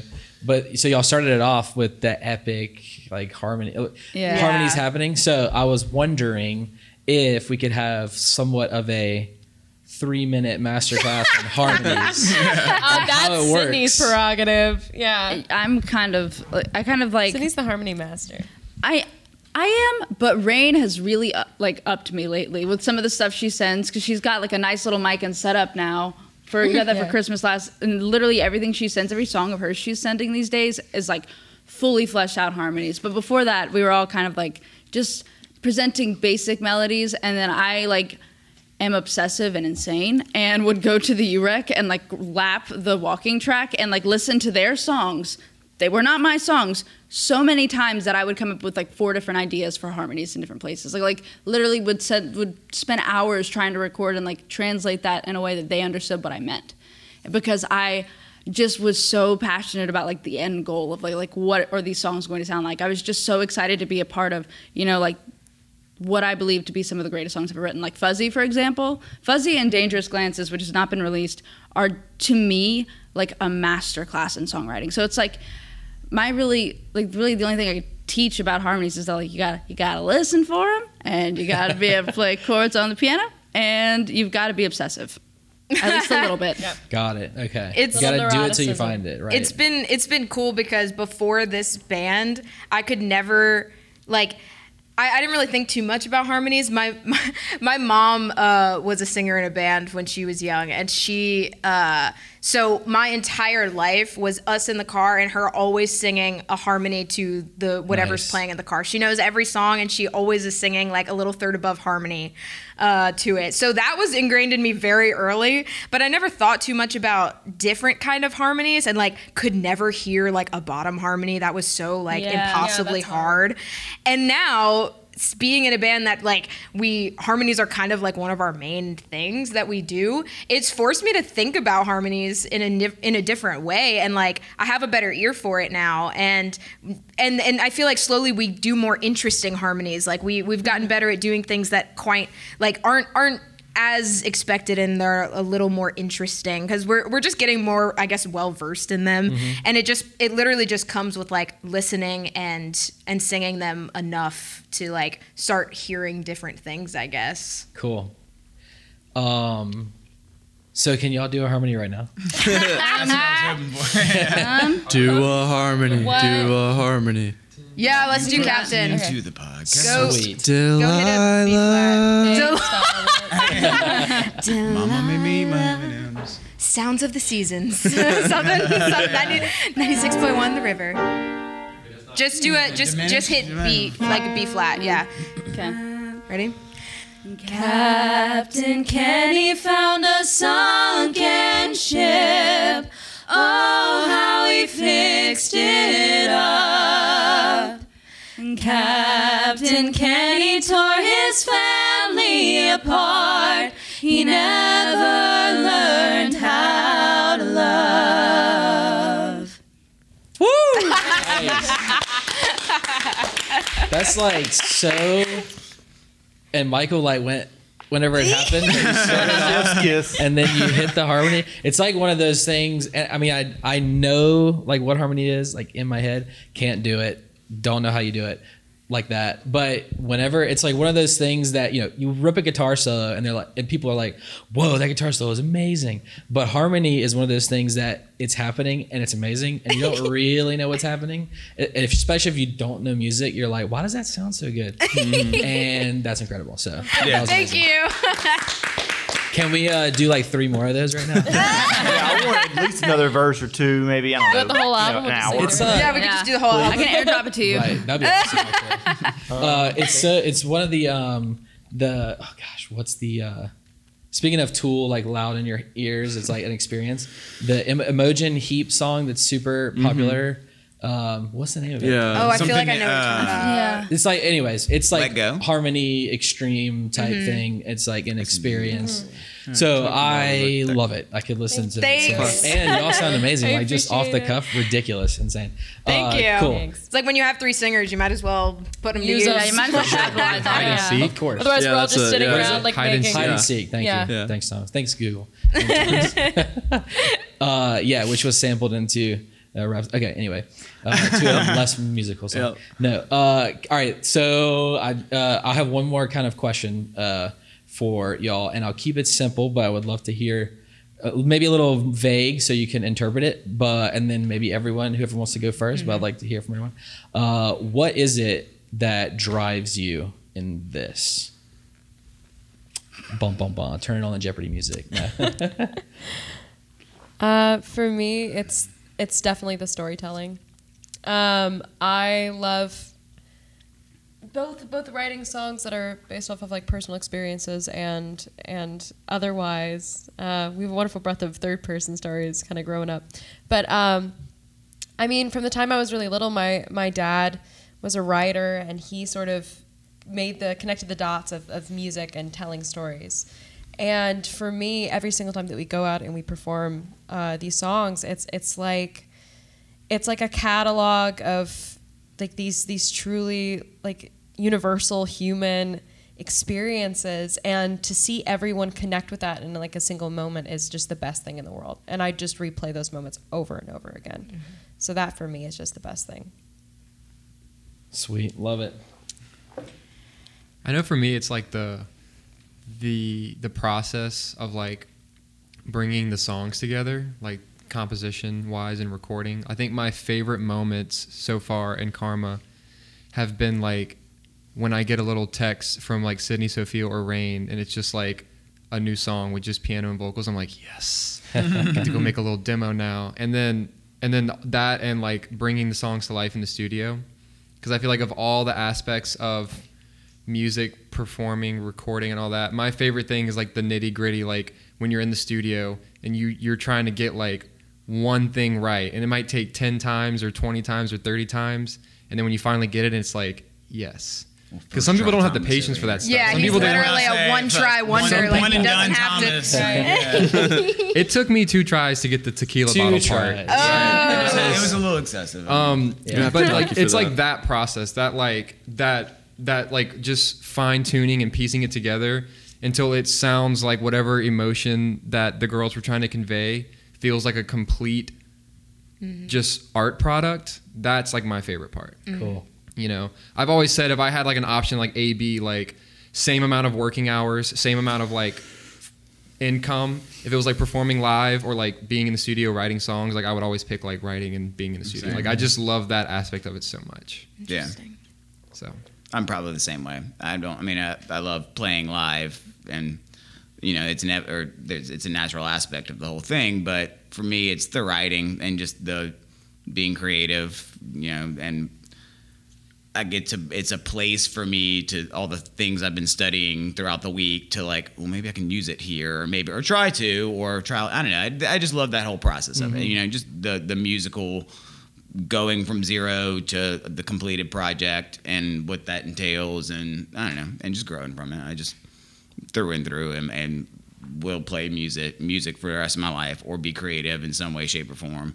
So yeah, that, mm-hmm. that kind of like what he was saying. Like if I could stay in a studio or you know make the same money writing music as playing live, I would choose the writing aspect of it more. So I mean, I, but again, I love playing live. It's it's fun, but it's not. Yeah, so I don't want to give up either for me. one. Yeah. I mean, Yeah. like, Yeah, I would if not to pick one. No, you gotta choose right now. Red pill, blue pill.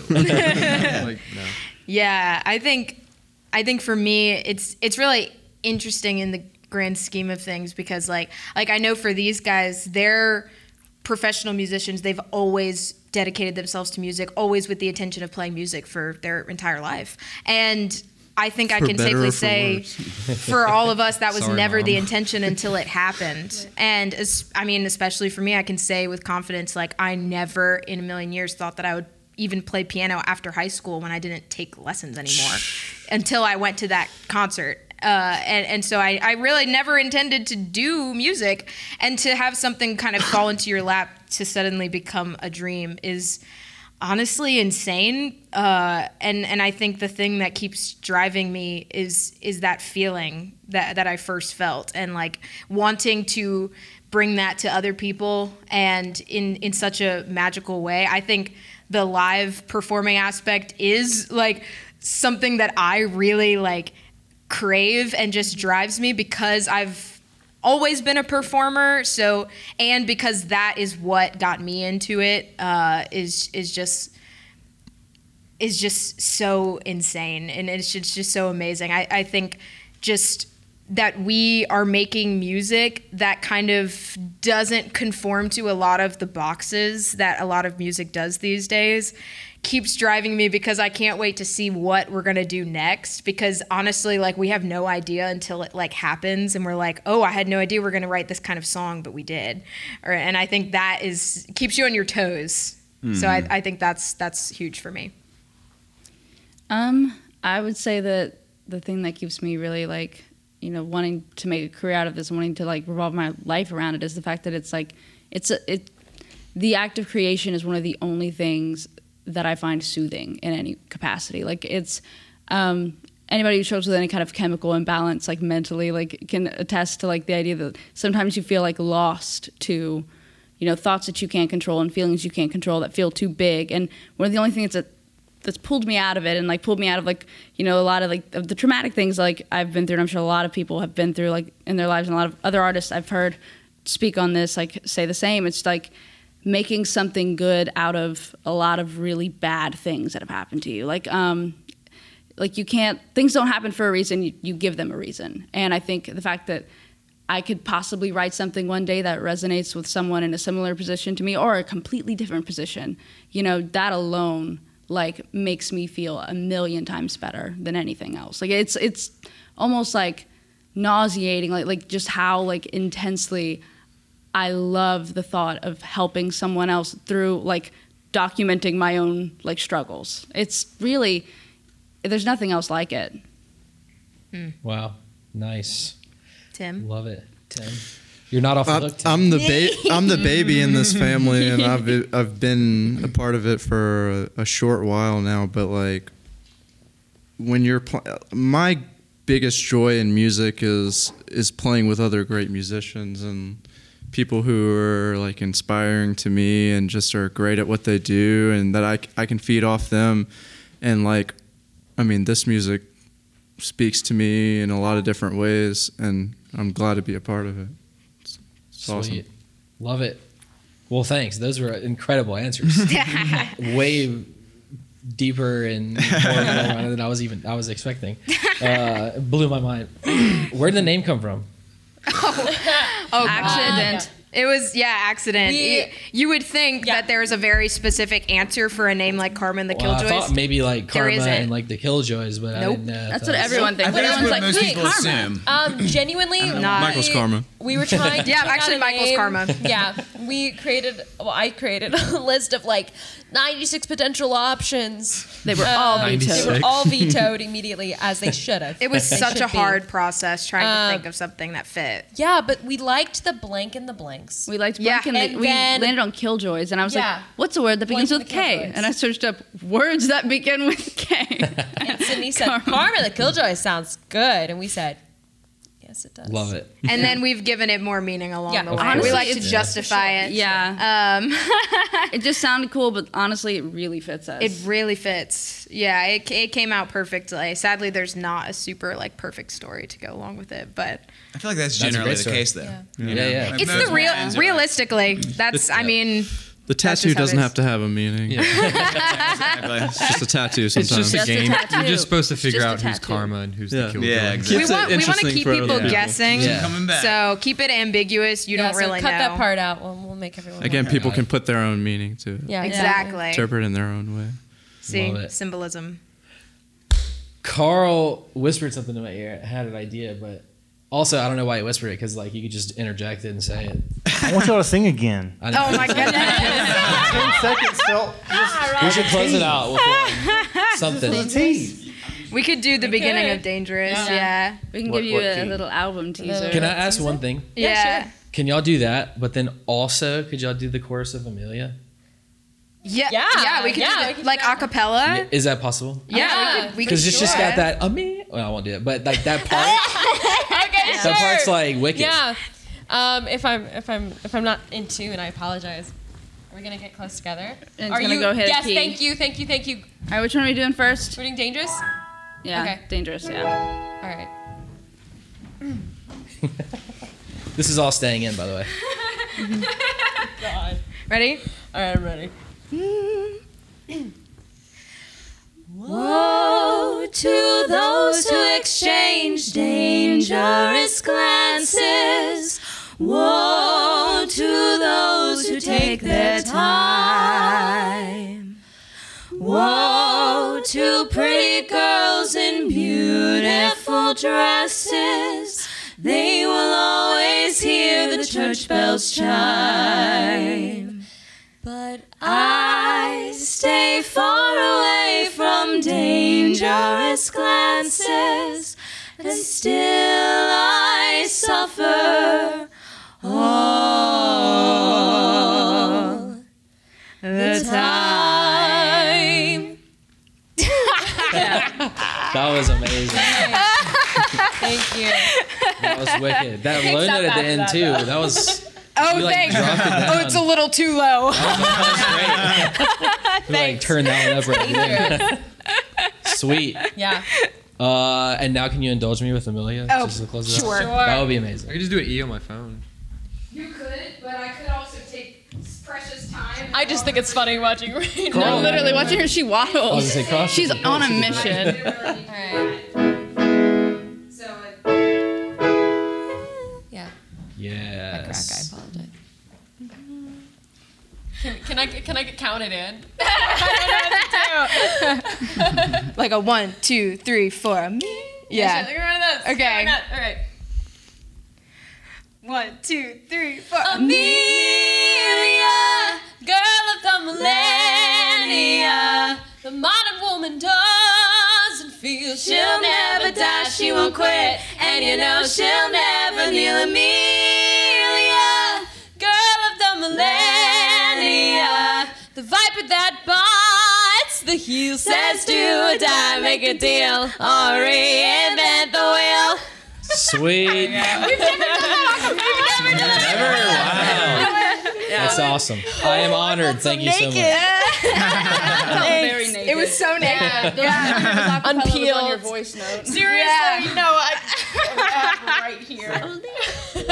Is that close to how they start? Obviously, with not three part harmony going on, but Yeah, without three-part that. harmony, just like that. So all of the songs that because I can't I can't do anything. Uh, it's literally just me going Amelia with nothing. So Yeah. it's total acapella. Wow. See, mine are always Yeah. chords that Rain completely disregards and rewrites her own version of, which is I love doing that just so I can like mark the difference between like somebody who only knows chords and somebody who's actually trained.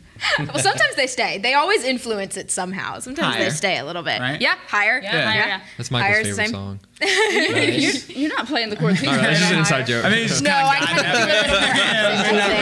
do it. used to being like the stinker. Guitar and- player. Oh yeah, it was the stink. You were the stink in that one of song. my Stink, yeah, right yeah, yeah. Spoke. I should have. I don't want to keep this going any longer than it has to. But y'all, does that like blow your mind that you can start it with a voice note Yes. No, it's literally. literally It's insane. It blows no, mine. it's absolutely crazy, especially like meeting them and like I know me and Thomas have talked about this a lot because I I was so curious like how bands normally function, I guess, because I none of us had been in a band before and so to me this makes sense like i was like well yeah i mean when you have three songwriters like they write what they do and then i write what we do and then you guys write what y'all do. And i was like is that like how bands write? Like is that normal Normally, you sit around in a garage and you disagree until someone gives up. and when he told me that i was like well that. And then that, that person sounds wins. hard Yeah. Or actually, we said we're gonna skip the power trip. You disagree. I was like, that sounds really hard. I, I think I'll stick to this. See, this is this is the rough recording of Olivia. Here we in go. Let's 2019. go. So it was also it was, it was hear it. titled something differently, but this is just me, and if it's really bad, Oh my god, I was a child. Okay, I was a She's not- she's child. Hold the microphone to Breaking. Okay, uh, it Yeah. might, I don't. I'm Is it up scared. It might be bad. It's probably gonna. It's It might be horrible. You put the speaker next to the microphone. So more, you're allowed.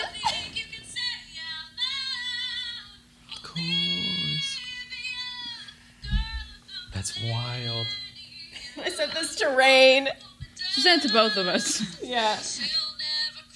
Are you beating See, the there's a back? few. There's a few snaps. She don't Hold on, that was the first thing you sent them for the Yeah. song? Yeah. So I literally I just send this, and Slightly just different lyrics, and there was a Yeah. little bit of snapping you heard, That sounds like the song. and that was Exactly. it. Exactly. You said Because the whole song is there. That's goes- the whole goes, song. Right. All there. It's all Yeah. there, and Yeah. it's just getting from point A to point B. That's what was so getting from point A refreshing for us. Yes. Because like we've probably all been in a situation where like you sit around and you try to figure out You have like, to from the ground up like what what are we gonna play here? Yeah. And so when I we would get recordings of the songs and they're done, it's We're like much more Right. wow, this is amazing. It's like Ryan said earlier that her her parts and her piano parts are so busy that it makes it harder for us, and it's like it's the complete opposite. Like everything's already there.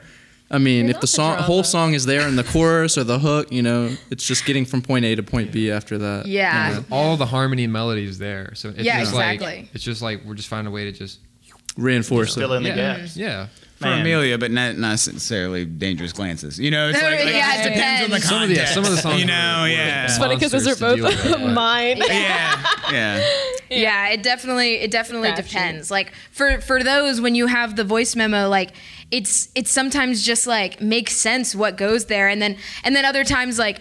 I, I take some like liberties on like transitional things, putting however many measures between a verse and a chorus or whatever. Yeah, like yeah. I take a lot of like liberties sometimes because you know like maybe maybe Sophia doesn't have the exact timing Right. what that she wants out of it, and then you know sometimes that stuff can be up to up for you know debate if if you know we can talk about that. But but yeah, for the most part, like that That's sounds wild. like how it Starts is, right? songs and then, It's yeah. just different lyrics and the beat is a little yeah, different, and different it's lyrics. like it's just just me Yeah. hearing this and going, that's catchy. but it's there. That's insane, yeah. It's there. Yeah. That's cool. Because that was like the song. Yeah. yeah.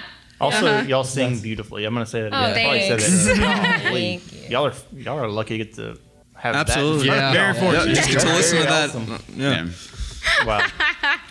Cool. Sweet. Well, thank y'all so much. Yeah. Oh my god, thank you. thank you. Thank This you, was Sydney, so Sophia, fun. Rain, Thomas, Tim, and Michael. Thank you all individually and as a band for spending time with me. Thank This you so awesome. much. Thanks so Thanks much so for your Yeah. thoughtful Blast. questions. That was that was so fun. Yeah, great Yeah. It was great. Hopefully Yeah. enjoyed that too. Great We questions. love talking about And thanks, ourselves. Johnny, for letting us hang out.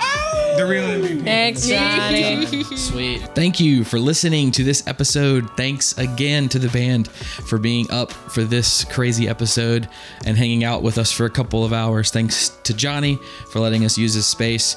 Uh, if you missed it while we were talking about it on the episode, Karma and the Killjoys have a few dates coming up that are happening after I post this podcast. So, April 2nd, they're playing at the LSU Gumbo Run.